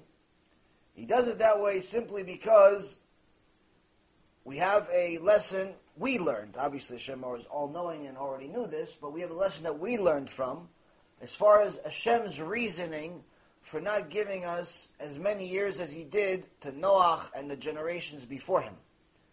If you remember, Adam HaRishon lived to the age of 930 years old. Many of the people right before Noach lived to be several hundred years old 600, 700, 800, 900 years old. Many of them lived to very, very old age. And Hashem decided when Noach was born that he's going to be the last of it. After him, everyone else is going to have 120 years as a maximum, even though there were certain people that were given even extra years above that. But overall, there were exceptions to the case. There were exceptions. But overall, rule of thumb, after that, everything deteriorated, eventually being maxed out at 120, with a few exceptions to the case. And the reason why is because people saw that each person is living 600, 700, 800 years. So they were always going to live. They barely saw there was barely any funerals. Other than murder, there's barely any funerals. So everyone said, listen, I'll sin now for the first 700 years of my life. And I'll make tshuva for 100 years straight. From 700 years to 800 years. 100 years tshuva. That's what Adam HaRishon did. Adam HaRishon sinned by eating from the, the, uh, the forbidden tree, the forbidden fruit. He went out there. He left his wife, did tshuva for 100 years. 100 years tshuva, we were already doing tshuva a couple years, we think we're already Mashiach. He did tshuva 100 years. 100 years tshuva, it's good. So everyone else said the same thing. Listen, we're going to sin 700 years. From 700 to 800, we'll do tshuva. And if I live till 900, I'll do tshuva for 200 years. Whatever you want to give me, Hashem. But 700 years? So what happens if we know when the Mashiach is going to come, we're going to do tshuva a little bit before he comes. That's why when Yaakov Avinu told his sons, come, I want to tell you about the end of days. I want to tell you what's going to happen when the Mashiach comes. He told us, it's written in the Torah. He came, before he died, he came to his sons, come, I want to tell you what's going to happen at the end of days. And it says, the next sentence, he said something else completely. Why? Hashem took that prophecy away from him. Don't tell them what's going to happen at the end of days. Because if you tell them when the end of days are, they're all going to wait to the end of days to do tshuva. If you tell them they're going to live 700 years, they're going to wait 600 years to do tshuva. When David HaMelech asked Hashem, Hashem, when am I going to die? Well, I can't tell you that. Can you at least tell me a day? You're going to die in Shabbat. Oh, can you at least maybe take me on Friday? He goes, no, no, no, no, no, no. Taking, removing one day from your life removes one day of Torah from the world. And one day of Torah that you learn is worth more to me than a thousand sacrifices that your son Shlomo is going to make. So definitely not removing a day from your life. He says, okay, no problem, Hashem. Give me one extra day. Let me die on Sunday. Why die on Shabbat? Why? People are going to Mechalel Shabbat for me? No, come on. Let me die on Sunday. He says, no, no king goes into the kinghood of another. Your kinghood ends on Shabbat, your son's has to start on a Sunday. Starts, has to start Yom Rishon. These are rules of my world, the way I run my world. So here we see that even David HaMelech was not allowed to know when he's going to die. Because if we know when we're going to die, we're going to fail miserably to our Yetzer Hara. We're putting an obstacle in front of us that we can't handle. And Hashem promised us He's not going to give us an obstacle that we can't handle. So as far as knowing if Hashem accepted our tshuva or not, there's no way in the world that we can know.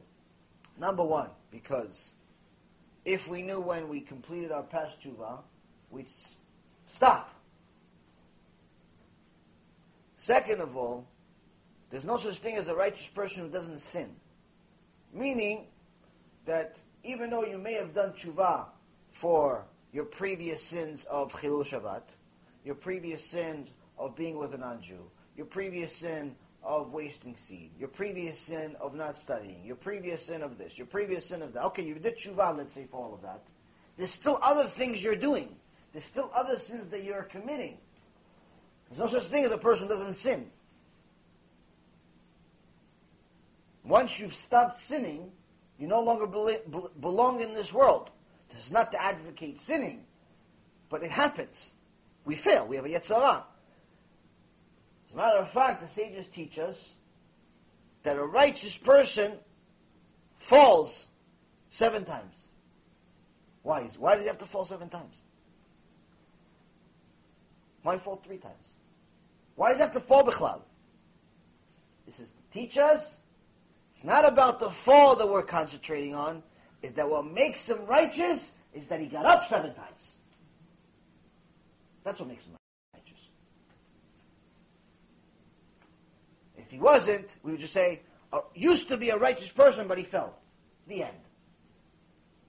Here it says a righteous person falls seven times, meaning he's still righteous after he fell seven times. He took advantage of the situation and became even more righteous for it. Sometimes a person needs to fail in order to succeed.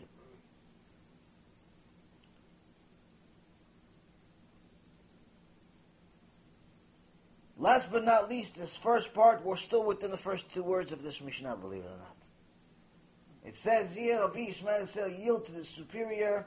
Rashi interprets this as a very simple understanding of knowing where you stand before your Maker. He's the superior. You are the creation. He's the creator. You're the creation. Know and remember where you stand. As long as you remember where you stand, you have a chance to get to a good place. As soon as you think that you run the show, you have a problem. Someone who knows where he stands always yields to the will of Hashem Barach, even if it means that he does things he doesn't want to. He wants to go to the baseball game, but instead he goes to the Shiur Torah. He wants to go to the club, but instead he goes to the synagogue. He wants to go to the new non-kosher restaurant, but instead he cooks a nice kosher meal for his family. He wants to do a lot of things because his Yetzer Hara is convincing him, do this, do this, do this, do this, all day, in his head. All day he's telling him, do this, do this, do this, do this, do this. And all day he has to say no, no, no, this no, this no, no, no. All day, being righteous, all day say no. No, this, no, no, no, no. So you raise little kids, right? Little baby daughter, all day, no, no, no, no, no, no. I don't like saying no. But all day, that's what you have to do. It's how you get them into the right direction. It's what we have to do with a Yetzer Hara. All day, no, not this. No, no, no, no, no. Stop this, stop. Eventually, it says, okay, you keep saying no already. You're depressing me already. Okay, I'm going to come back later.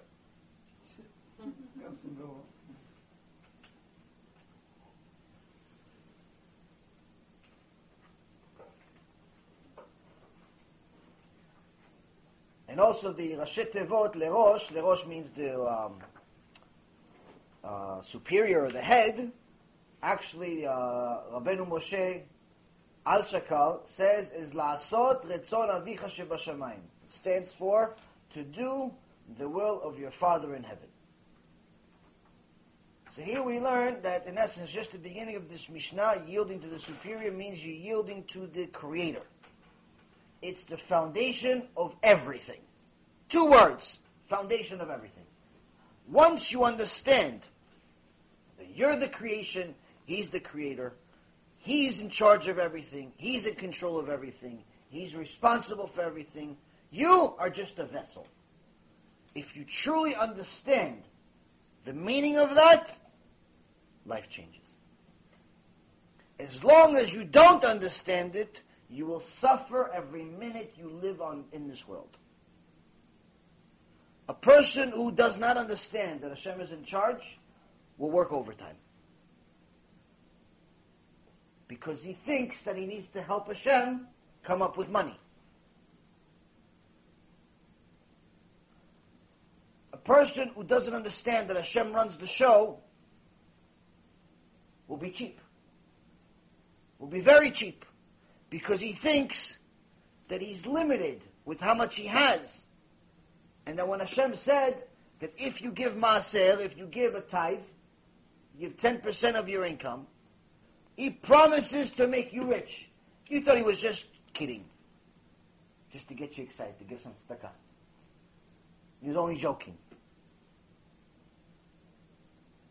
You thought that when the Gemara, Masechet Beitzah, page 17, says that anytime someone pays money for a mitzvah, whether it be Shabbat, holidays, Torah, mitzvot, Hashem pays for it. In full. How? He says, I decided already in Rosh Hashanah how much money you're going to make this year. You're going to make 50,000, 100,000, 200,000, 200 million, whatever. I decided in Rosh Hashanah how much you're going to make.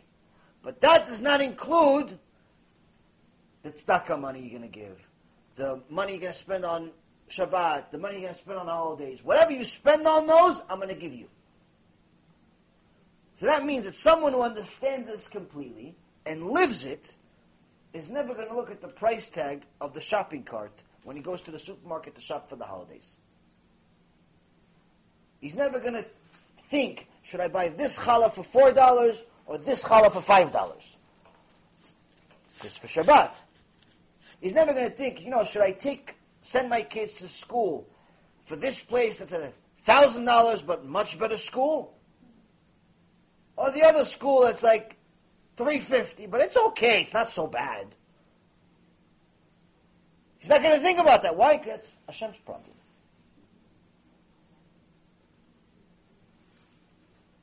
When you understand that you yield before the Creator, you will never be in a position to even think that you're allowed to be cheap. Because immediately, if you yield before the Creator, you want to be loved by the Creator. And if you want to be loved by the Creator, you don't want to do something that's detested by Him. In the Gemara Masechet Pesachim, Hashem says, I hate four types of people. Four types of people, I hate them. There's a few others that mention other places that he hates them, but there's four types of specific people that he mentions in Masechet Pesachim that he hates them. One of them is an old man that goes after young women. Says him, I hate him. He's disgusting to me. You ever see those seventy-year-old rich people want to go out with a woman that's not even old enough to be their granddaughter? Even their granddaughter, she's already she's too young for. Those people, he says, I hate them. Hate them. They're disgusting human beings. Another type of person that he hates is someone that's cheap.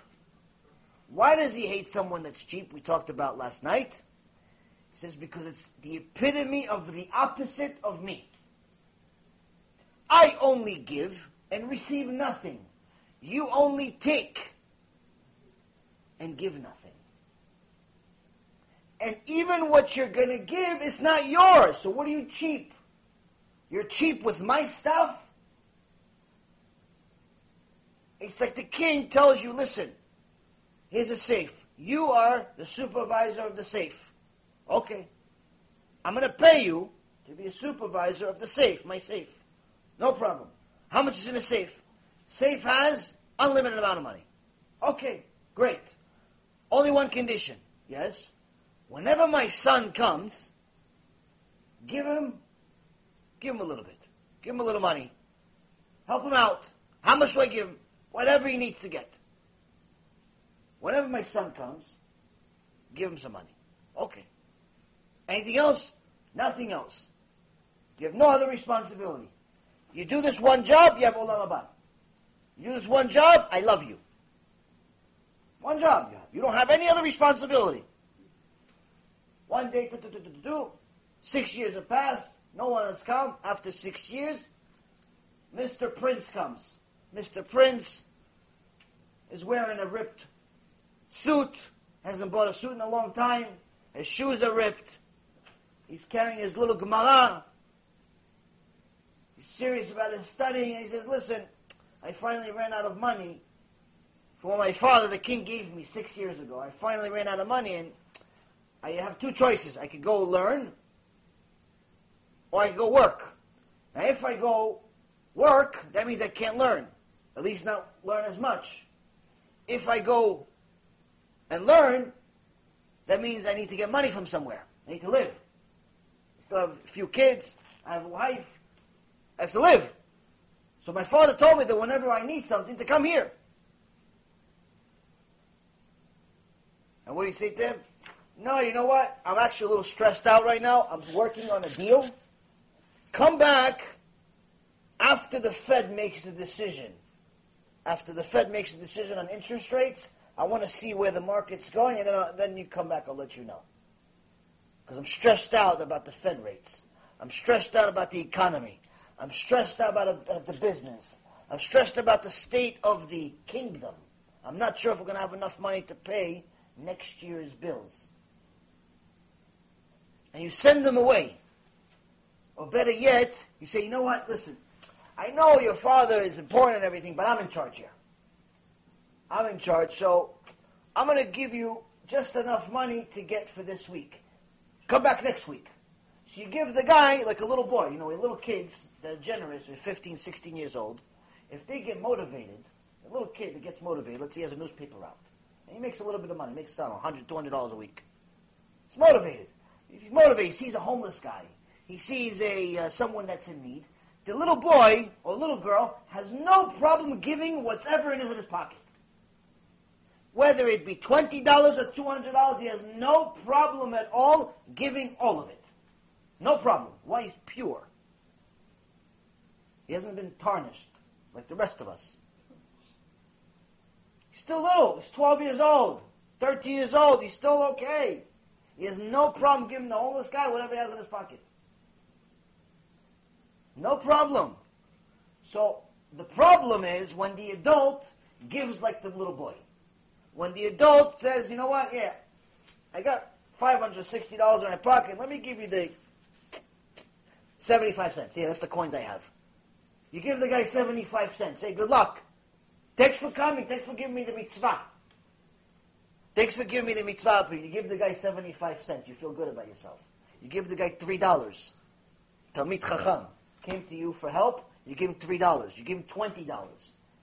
You feel good about it. I did a mitzvah. Honey, honey, I'm a tzaddik. What happened, honey? I did a mitzvah. I give a Talmid Chacham that learns Gemara from morning to night. You give him $20. How much did you make today, honey? Oh, I made $600. You made $600 today? You gave the guy $20? You made $5,000 this month and you gave, they gave the guy $20?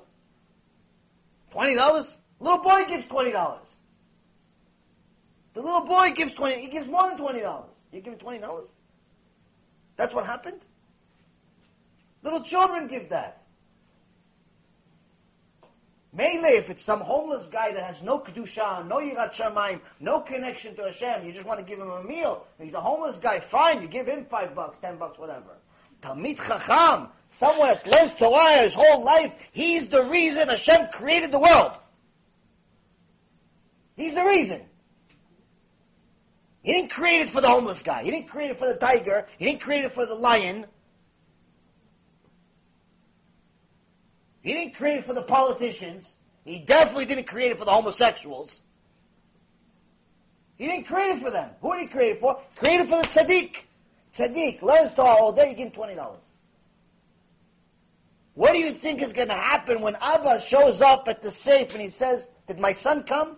Yeah, yeah, your son come. Oh, so did you give him the five thousand dollars I promised him? No, no, no. I gave him the twenty dollars. I gave him twenty dollars. What do you think the king is going to say to you? I gave you one job. I told you I'm going to give you $150,000 a year. I'm going to give you 50000 a year. I'm going to give you a million dollars a year. I'm going to give you whatever I'm going to give you. You have one job. When my son comes, give him what he needs. Are you surprised that Hashem says, I hate you?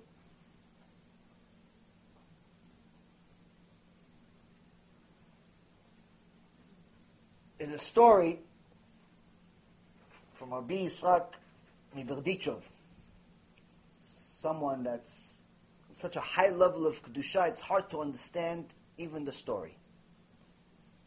But it gives us a little perspective of how difficult it is to overcome the bad character trait of stinginess, but at the same token, how someone that has the truth in their hand has to work hard to help people overcome it. So Rabbi Yitzchak Berdichov one day was told that the yeshiva is in danger, the Talmidim are in danger, we need money, we need money fast, we need to come up with $30,000.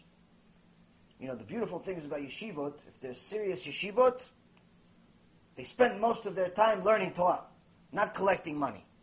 But that also means when they're collecting money, they need it now. When you have a Torah organization of any kind collecting, it's usually not every single day. It's usually once a year, twice a year. But they need a bunch ASAP because they've gone to work until pretty much the wheels have fallen off. So Rabbi Yitzchak ben Berdichev was told, we need $30,000, an enormous amount of money at the time. We need the Rav to go. If we're going to get this money quickly enough, we need the top. We need you to go. Rabbi Yitzchak, always excited for a mitzvah opportunity, always excited to help Torah. He goes out with several of his students. He says, okay, tell me where to go. You have a list from last year of who donated, and we'll go. And they start going through the list. He goes, oh, no, no, that guy, don't go this year. One of them said it. He said, wait, wait, who we're not going to? He goes, oh, no, there's this one guy. He's very, very rich, but he never gives. And every year we go to him, and not only does he not give, he makes fun of us. It's perfect. Him, I want to go there first. No, no, the Rav, he's not going to give. Exactly. For him, I want to go. First. What are they going to say? They go. They go to this rich guy's house. Rabbi Yitzchak, Miberdichov, knocks on the door. The butler opens. He says, Yes, I can help you. Oh, I'm here to see so and so. He says, What, you're here to collect money? You know, he doesn't give. He goes, No, yeah, I'm here, I'm here to collect money. He Don't waste your time. I know you seem like a reputable rabbi. No, no, I need to see him. Okay. Act at your own, it's at your own risk. He calls the Balabite, the owner. The owner comes. He says, Oh, you're here to collect? Yeah, yeah. You have a cause? Oh, great, great, great, great. Thanks for coming. Yeah, thank you, thank you. He goes into his pocket he takes out one penny. One penny. A penny was never worth much, even many years ago. Today, I don't even think it should be in circulation anymore. No one actually uses pennies anymore. I think it costs more money to print a penny and even a five cent uh, coin than the five cent coin is worth. But they still print them because people are scared of change. But here, Rabbi Yitzchak Berdichov, he gets the penny, he takes the penny, and he starts dancing and cheering and giving the cheap, stingy, rich man blessings from here till tomorrow. Oh, chazak baruch, mi shebarach, et avotenu Avraham, Yitzchak, and Yaakov, yivarech etz, and he gives him the name, and he gives him the blessing, and the guy is like, what's going on? Crazy. He goes, oh, wow, you like the penny, huh? Goes, yeah, thank you so much. Well, I appreciate it. What a great start. Baruch Hashem. Wow. The guy's like, you want another one? The guy is so enthused about the dancing. that He says, you want another penny? Because you would do that? Guy says, yeah, sure. Why not? Goes into the drawer, takes out another penny. Oh, wow, oh, wow, what dancing Rabbi Yitzchak is doing bigger than the first time. Et he's giving him blessing from here the next week. The guy is so excited, he says, what about if I gave you a quarter? Quarter! Rabbi Yitzchak falls, he starts dead, ooh! Whoa, whoa, whoa! He, starts dancing. The guy is so excited, he gives him a quarter. He says, okay, this is great. I actually even have, I like you. I like you, Kvod HaRav. I like you. I even have a dollar for you. Ooh, the guy is dancing. Rabbi Yitzchak is dancing like he just gave him the whole sum. And that's exactly what happens next. He says, Kvod HaRav, how much did you say you need? We need $30,000. Because one second. The butler comes, brings a checkbook. He writes him a checkbook. The students are baffled. The whole city knows this man is the stingiest man that ever lived in the city. Kvod HaRav, how did you break him? How did you break the stingiest man that ever lived in the city? There are legends that speak about this man's stinginess. Rabbi Yitzchak gives us a secret.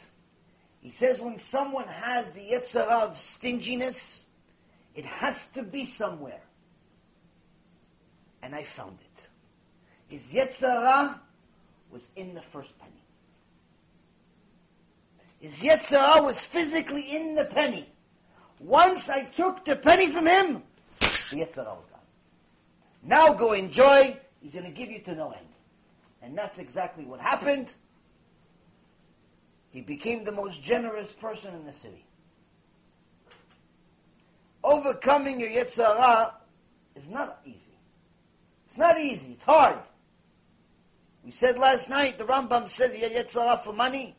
You like money so much. You chase money all your life. Anytime something rela- related to Torah comes to you, you're always short. Car, you always have the money. House, you always have enough money. Vacation, definitely. If somebody tells me, yeah, it was so short, you know, I'm not going to be able to uh, give anything this month. It's not like they give that much in the first place. They give 100 bucks or something like that a month. We're not going to be able to give this much. Okay, no problem. God bless you. What can I do? God bless you. Shortly later, if I know we're going on vacation to Israel, where do you think we should go? Where do you think we should go in Israel? Last time check, each ticket to Israel is almost $1,000. If there's five of you, that's $5,000. Now, once you get there, you have to actually get out of the plane. That means you have to pay for a hotel or a house. And if it's for a week or two weeks or three weeks, that also costs money. Yes, we love each other, but we don't give each other free homes. And then once you're in the house, you also have to eat. That also costs money. And after you eat, you have to go do something for entertainment. Meaning that if you're going to Israel, it's going to cost a few bucks. And you're telling me you can't afford a hundred bucks for kiruv? You can't afford a hundred bucks for Talmid Chacham? You can't afford a hundred bucks to support Torah? You surprised why Hashem says, I hate you?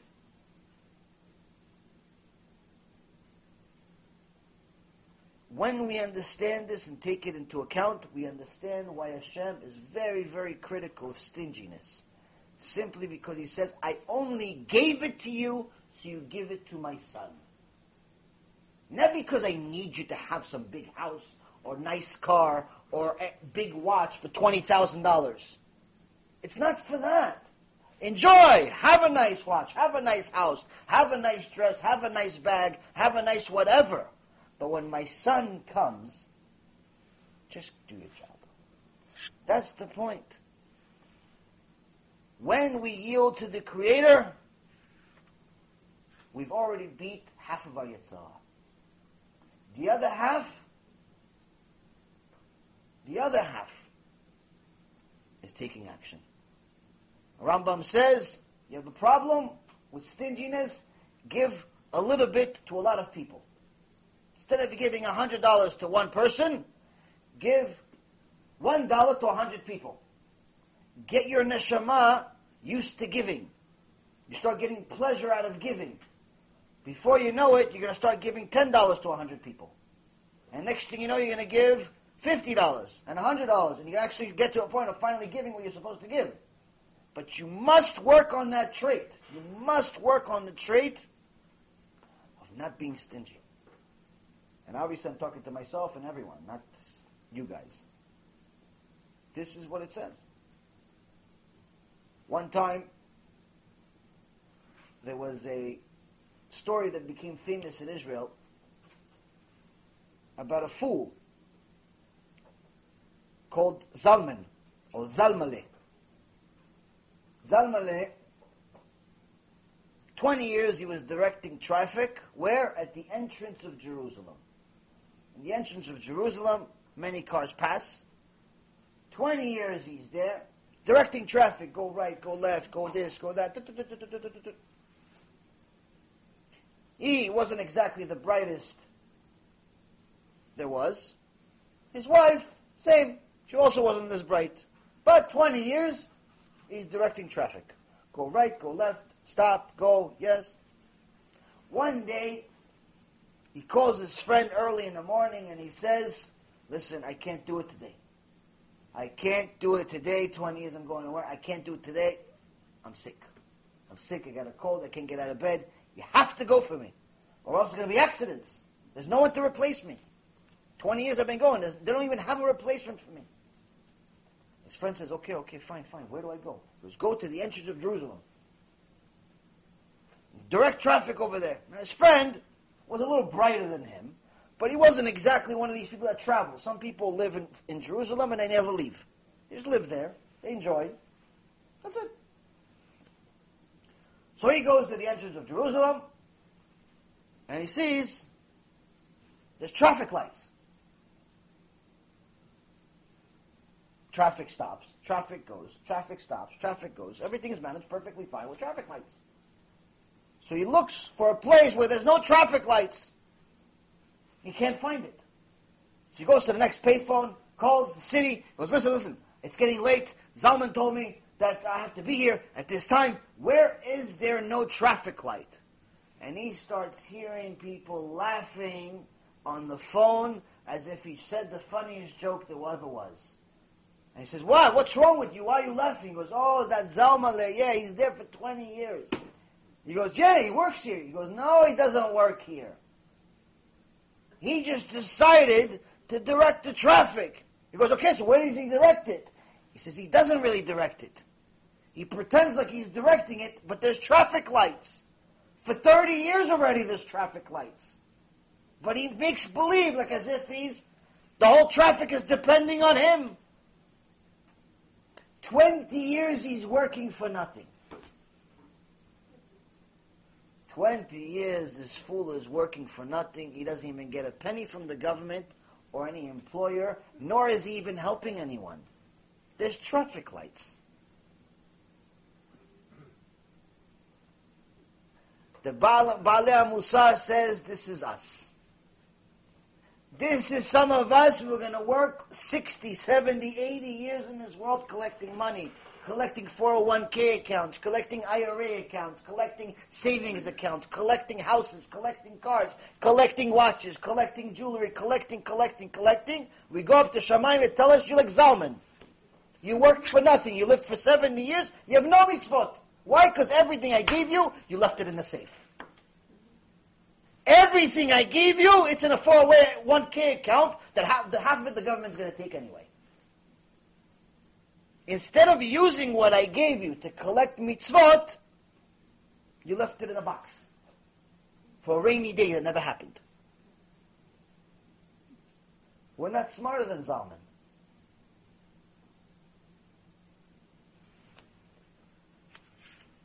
So the following thing is V'noach letishchoret. Noach Latischo, it literally means be pleasant to the young. So aside from honoring Hashem Barach, this also has to do with some of the things we talked about of being pleasant to the young, pleasant to his children here.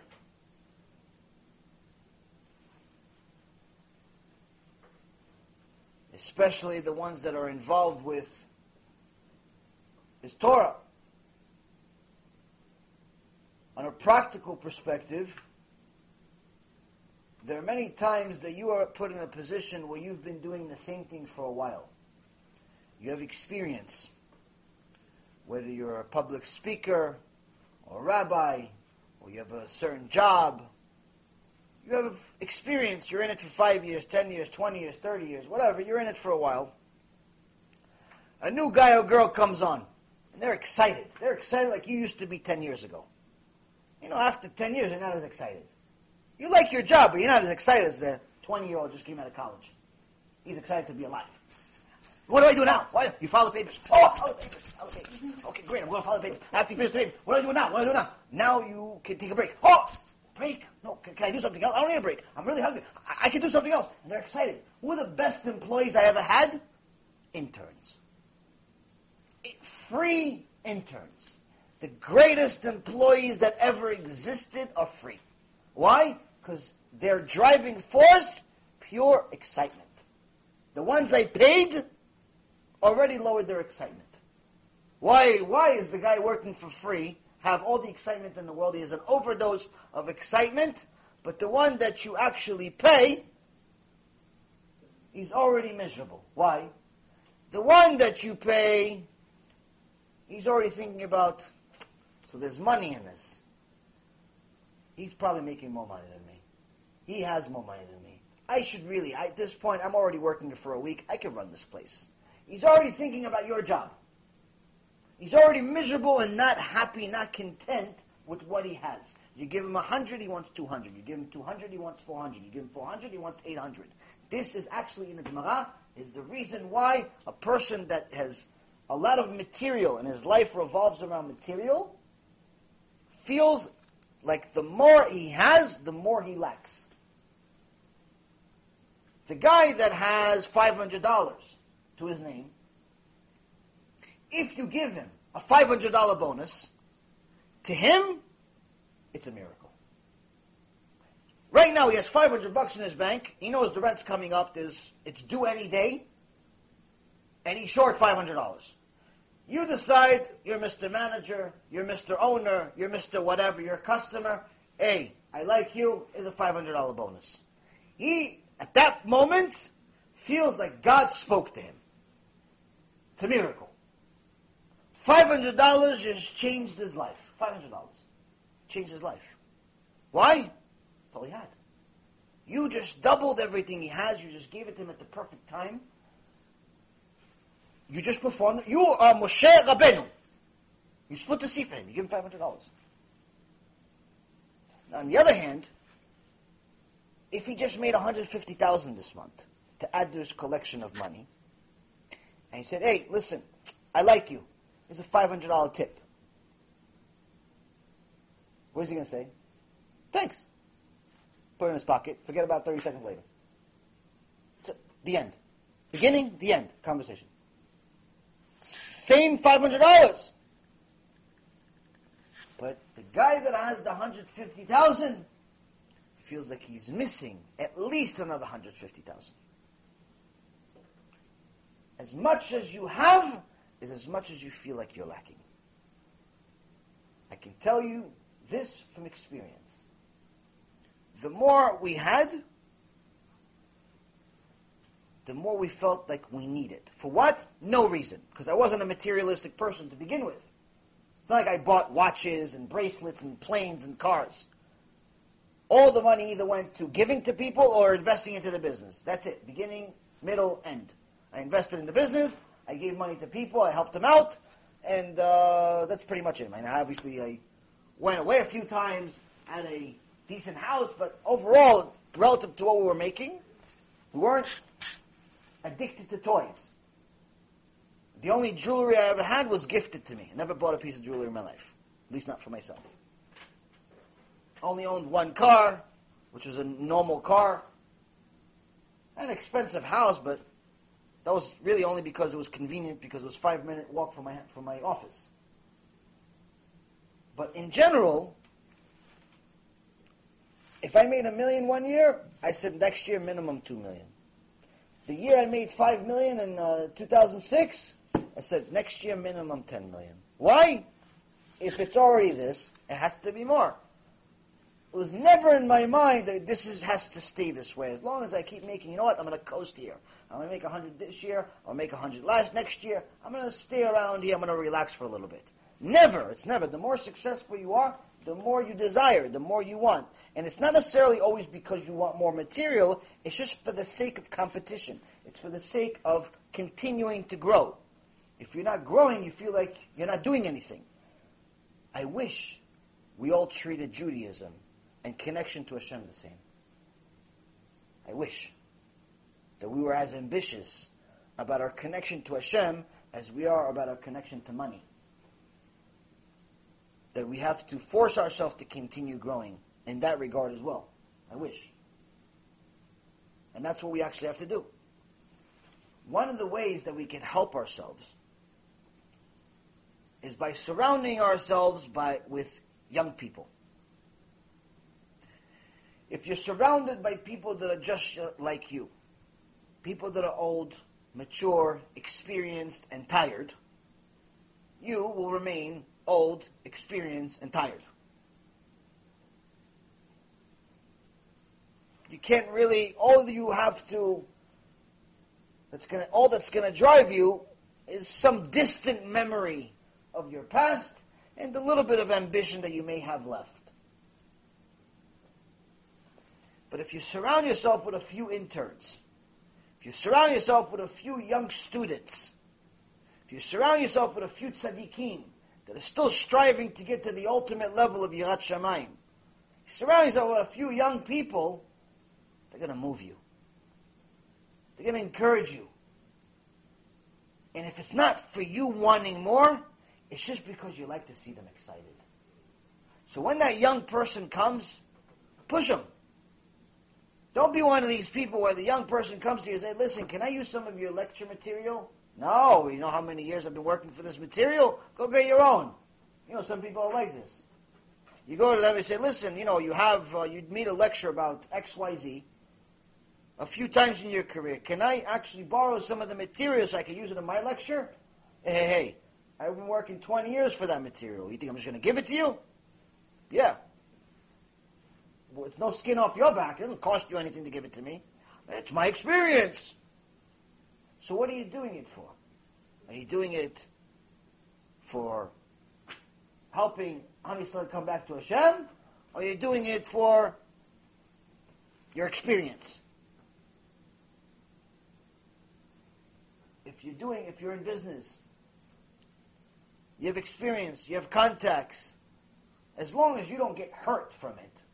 Obviously, if a guy says, listen, can you give me your client list? I'm going to call all your clients and take your business and your house and your car. Obviously, you don't do it. You're not a fool. But I'm talking about if the guy says, listen, if you have a sales pitch, if you have a uh, recommendation, you have some advice, you have some, a, uh, you know, different contacts that could help me out. I'm a young guy coming in. You're already in it for 20 years. You should be the first one to do it. Why? Why not? Why not? Why not help the young guy? Why not help the next generation? This type of mentality will help you. Number one, it'll help you relive your younger age. Relive your early stage tshuva. Once you're in tshuva 10, 20 years, things get a little stale unless you're surrounded by young people. And I don't mean young by age. I mean young by experience. You could be a Baal Tshuva at 60 years old and you're brand new, driving the guy that's been through from birth, but he's only 40. But you, 60 year old, are driving him, 40 year old, to be more ambitious about Hashem. Why? Because you're brand new. You just met God for the first time three weeks ago. He thinks he knows him for 40 years. He's not excited about Mincha, Arvit, Shiur Torah. He's like, ah, I'm tired. I'm going to watch some TV and go to sleep. You are like, ah, Hashem, is here. Hashem is showing up. Hashem is showing up. Wake up, wake up. Well, wake up. I'm still sleeping. It's 6.30 in the morning. Leave me alone. That's, he's bored. He's already religious for 40 years. You, 60-year-old, 50-year-old, 80-year-old, whatever you are, point is, you wake him up. Why? You're the young generation. You have to surround yourself with a few Baalei Tshuva. You have to surround yourself by a few interns. You have to surround yourself with a few new people to keep yourself young. How do you do it? Help them. Give them a reason to be around you. Take a few of these new guys. You know what, guys? You're, you're all new, five, six, seven. Uh, you know what? I'm going to teach you a little Shiur Torah. Half hour every morning after tefillah, I'm going to teach you guys. Really? Wow, you're going to teach us? You? They look at you like Moshe Rabbeinu. And ends up that you end up being a better version of yourself. Why? Because of even the sages in the Gemara said, I learned from my rabbi, but I even learned more from my chavruta. But the most I learned from were my students. I learned from my students. Rabbi Ishmael says, surround yourself with students. Be nice to them. Be pleasant to them. The young generation, not just by age, by experience, they're going to keep you young. And last but not least, says, Vehevei mekabel et kol ha'adam besimcha. Receive every person cheerfully. In the early Mishnah, chapter 1, Mishnah 15, Shammai, you know, Shammai in uh, Bet Shammai, Bet Hillel, the Shammai, the original Shammai, said that uh, something similar. He said that you should receive all people in a cheerful state of mind. But here, Rabbi Ishmael says you should receive them with happiness. So Chazal explains that this is the next level. You should be cheerful to do anything that you're doing if you're doing it for the sake of Hashem. You're doing mitzvot, you've yielded yourself to the superior, to the ultimate power, to the creator, that's already good. You've surrounded yourself by a few Baalei Tshuva, that's already good. You should be already happy that you're alive. But Rabbi Ishmael says, being content and cheerful about it is not enough. Do it with simcha. Do it with full kavanah. Next level. Now this morning, looking at my daughter, and I was learning some musar from her. Now, yes, she's only two years old. She's only two years old. But I was thinking about her, and I said, you know what? Shlomo HaMelech, Shlomo HaMelech, wisest man of all time, says, go to the ant, little ant, go to the ant, and learn from her, you lazy bum and then you'll be smart. says this. Go to the ant, you luggard, you lazy person. Go to the ant, learn from her, and then you'll be wise, you'll be smart. What is this, a parable? What's going on here? Very simple. Shlomo Melech says, you have an ant.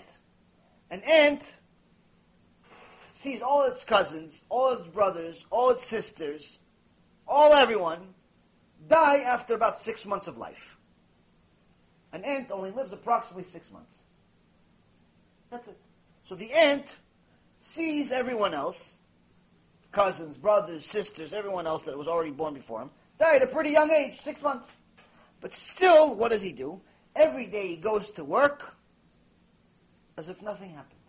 And as a matter of fact, on his first day of life, he collects enough food to survive him six months. So just on his first day, he has enough for the rest of his life. But he still continues to go to work every single day. He continues to try. He continues to collect. He collects six months of food every day. But he's only going to live six months. But he continues to perform with vigor and excitement. Maybe I'm going to be the ant beats the system. Maybe I'm going to live longer than six months. Shlomo Melech says, learn from the ant and you'll be wise. What can you learn from the ant? Learn that number one, you never know how long you're going to live. Two, two, whatever you do, put your full kavanah in. It doesn't matter how long it's going to be, if you have a long to live, you don't have long to live, you're this, you're that. It doesn't make a difference. You have a mitzvah, do it. So I was looking at my daughter, and she's two years old. And she doesn't know all of our words yet. She knows all the colors, Baruch Hashem. She knows purple, she knows red, she knows blue, she knows the numbers, she knows the ABCs, the whole alphabet. She knows a little bit of Hebrew also. Baruch Hashem, she's very smart. But she also knows a few other things. And she knows that before Shabbat is over, you have to do Avdalah. So she goes to her seat, and she waits for the candle to go on. And every time I say a bracha, she says Amen. Doesn't know many words, but she knows Amen.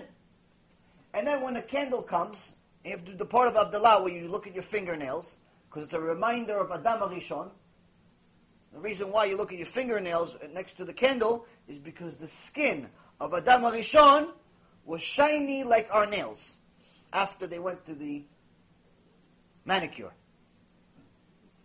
And it's a reminder of what we lost. So she knows that when the candle section comes, she goes like this. The candle. Oh, wow. She puts her hand like this. Two year old, excited about the mitzvah, go like this. Now, what was I thinking about this morning? Every time Sarah, what's her name, Sarah, who learns everything from her mom, I just, I'm there to, for entertainment purposes. She's amazing. I just enjoy the ride. So she, every time she eats, she knows that before you eat, you have to make a blessing. At two years old, she knows before you eat, Abba and Ima make a blessing. So she doesn't know all the blessing words yet. She says, Amen, eat. Difference is that every bite she makes a blessing. It's not just one time. She takes something, she says a few right words, a few mumbles, da da da da da da amen, amen. And everybody has to say amen, and she drinks. And she puts it down, looks around, okay. Next bite. Da, da, uh, uh, amen, amen. Everybody says amen, amen, amen, you drink it. Every single bite, another blessing. It's the cutest thing in the world. It's a million bucks, you think. This is the greatest thing. It was worth to come to the world just to watch this once. And you see this two-year little, two-year-old, two-year-old little girl, little tzadikah, making the blessing, and she says amen to herself, but she also waits for me and my wife to say amen. And she gets excited when we're all saying amen. And then she wants to do it again. But I was thinking this morning. Chazal says that the horrible, horrific, worst decrees from Shamayim can be canceled due to the prayers of the children who learn Torah. And I thought to myself, what's so special about the children that learn Torah and do mitzvot? What, I don't know more Torah than them.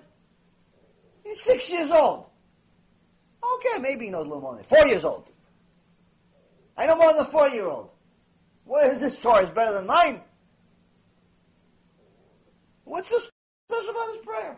What's so special about his Torah? Why is I'm praying to Hashem? I'm crying, hysterical. This Hashem cancel bad decree. No. Little Sarah, do, do, do. Amen, amen. Decree canceled. Why?